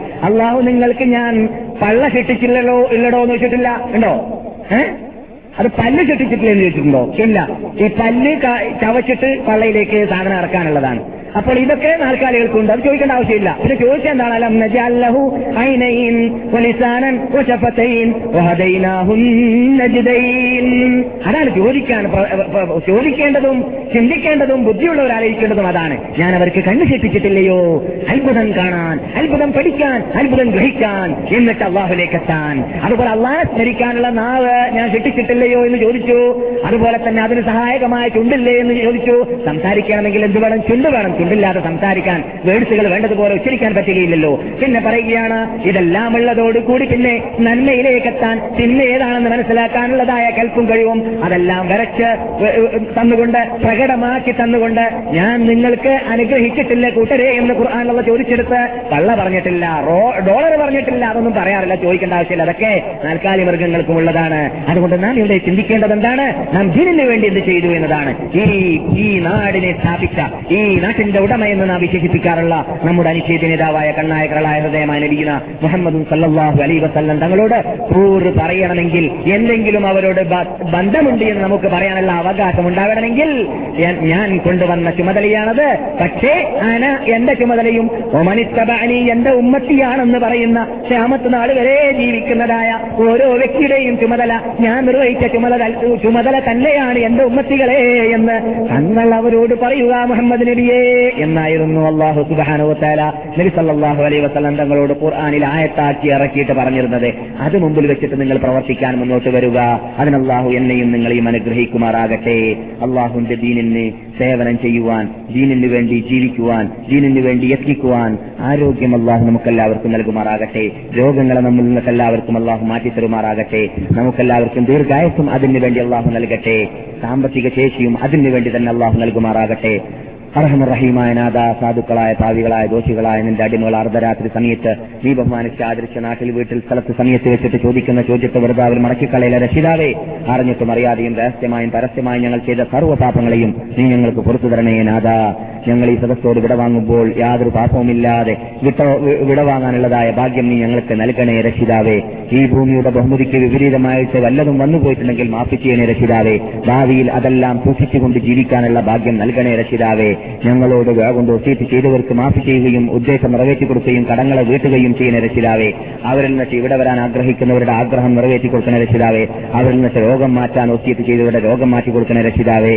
അറഹമുറഹിമായ നാഥ ഞങ്ങൾ പഠിക്കുന്നത് പോലെ ഞങ്ങൾ ചർച്ച ചെയ്യുന്നത് പോലെ ദീനിനെ വേണ്ടതുപോലെ ചർച്ച ചെയ്ത് പഠിച്ച് ഗ്രഹിച്ച് മനസ്സിലാക്കി ജീവിക്കാനുള്ള ഭാഗ്യം ഞങ്ങളുടെ കുടുംബങ്ങൾക്കും ഞങ്ങളെ ചുറ്റിപ്പറ്റി ജീവിക്കുന്നവർക്കും മുസ്ലിം പണ്ഡിതന്മാർക്കും മുസ്ലിം ലോകത്തിനും എല്ലാവർക്കും അനുഗ്രഹിക്കണേ നാഥ. അറഹം റഹീമായ ഈ സാധുക്കളായ ഭാവികളായ ദോഷികളായ അടിമകൾ ചെയ്യുന്നതായ ഈ അമലിനെ ഒരു സാലിഹായ അമലാക്കി നീ ഞങ്ങൾ നിന്നിട്ട് സ്വീകരിക്കണേ നാഥ. പരലോകത്തിൽ കുറിച്ചു കാണുന്ന ഒരു ഇബാദത്തായി പരലോകമോക്ഷം നേടാനുള്ള മാർഗമായി ഞങ്ങളുടെ ഈ സമ്മേളനത്തെ നീ ഗണിക്കണേ രക്ഷിതാവേ. ഇന്ന് ലോകത്തിൽ എവിടെയെല്ലാം ആരെല്ലാം നിന്റെ മതത്തിന്റെ സ്ഥാപനത്തിന് വേണ്ടി നിന്റെ നിന്റെ ദീനിന്റെ വിജയ പതാക പറപ്പിക്കാൻ വേണ്ടി പോരാടുന്നവരും യുദ്ധം ചെയ്യുന്നവരും യത്നിക്കുന്നവരും ജയിൽ പുള്ളിയായി ജീവിക്കുന്നവരും അഭയാർത്ഥികളായി ജീവിക്കുന്നവരും എല്ലാം ഉള്ളത് നീ കാണുന്നവനും അറിയുന്നവനുമാണല്ലോ രക്ഷിതാവേ. അവർക്ക് നീ അഭയം നൽകണേ രക്ഷിതാവേ. അവർക്ക് നീ വിജയം നൽകണേ രക്ഷിതാവേ. അവർക്ക് അവരുടെ നാടുകളിൽ ഇസ്ലാമിനെ സ്ഥാപിക്കുവാനും തൗഹീദിന്റെ പതാക പറപ്പിക്കുവാനും വിജയം വിജയം നേടിയിട്ട് അതെല്ലാം അവർക്ക് നേടിയെടുത്തിട്ട് നേടി കരകതമാക്കുവാനുമുള്ള തൗഫീഖ് നൽകണേ രക്ഷിതാവേ. അവരോട് നാവ് കൊണ്ടോ ശരീരം കൊണ്ടോ ധനം കൊണ്ടോ ഏതെല്ലാം രൂപത്തിൽ സഹകരിക്കാൻ സാധിക്കുന്നുവോ ആ രൂപത്തിലെല്ലാം സഹകരിക്കാനുള്ള ഭാഗ്യം ഞങ്ങൾക്കും നീ നൽകണേ രക്ഷിതാവേ. ഇവിടെ മരിക്കാൻ ആഗ്രഹമുള്ളവർക്ക് ഇവിടെ മരിക്കാൻ ഭാഗ്യം നൽകണേ രക്ഷിതാവേ. ഷഹീദായി മരിക്കാൻ ആഗ്രഹമുള്ളവർക്ക് ഷഹീദായി മരിക്കാൻ ഭാഗ്യം നൽകണേ രക്ഷിതാവേ. ഞങ്ങൾ മരിക്കുമ്പോൾ ഖബറിനെ സ്വർഗത്തോപ്പാക്കി മാറ്റണ രക്ഷിതാവേ. കെലിമുത്ത് തോഹീദ് ചെല്ലി മരിക്കാൻ മരിക്കാനുള്ള ഭാഗ്യം നീ ഞങ്ങൾക്ക് നൽകണേ രക്ഷിതാവേ. ഖബറിലുള്ള ശിക്ഷയിൽ നിന്നിട്ട് ഞങ്ങളെ രക്ഷിക്കണ രക്ഷിതാവേ. നെവിതിരുമേനിയുടെ ശഫാത്തിൽ ഞങ്ങൾ ഉൾക്കൊള്ളിക്കണേ രക്ഷിതാവേ. അവരുടെ കയ്യിൽ നിന്നിട്ട് കൗത്തറൂടിക്കാനുള്ള ഭാഗ്യം നീ ഞങ്ങൾക്ക് നൽകണേ രക്ഷിതാവേ. മാതാപിതാക്കൾ ജ്യേഷ്ഠാഞ്ജന്മാർ തങ്ങന്മാർ ഭാര്യമാർ ഭർത്താക്കന്മാർ ലോകം ചെയ്ത മഹാത്മാക്കൾ മഹതികൾ എല്ലാവരെയും ഈ ഭാഗ്യത്തിൽ നീ പെടുത്തണേ രക്ഷിതാവേ. പിതാവേ അള്ളാഹു മസല്ലി വസല്ലിം മുബാരിക് അൻഇം അല അബ്ദിക വറസൂലിക മുഹമ്മദ് فعلى آله وصحبه أجمعين وتابعين وتابع التابعين لهم بإحسان إلى يوم الدين. دعواهم فيها سبحانك اللهم وتحيتهم فيها سلام. وآخر دعواهم عن, عن الحمد لله رب العالمين. السلام عليكم.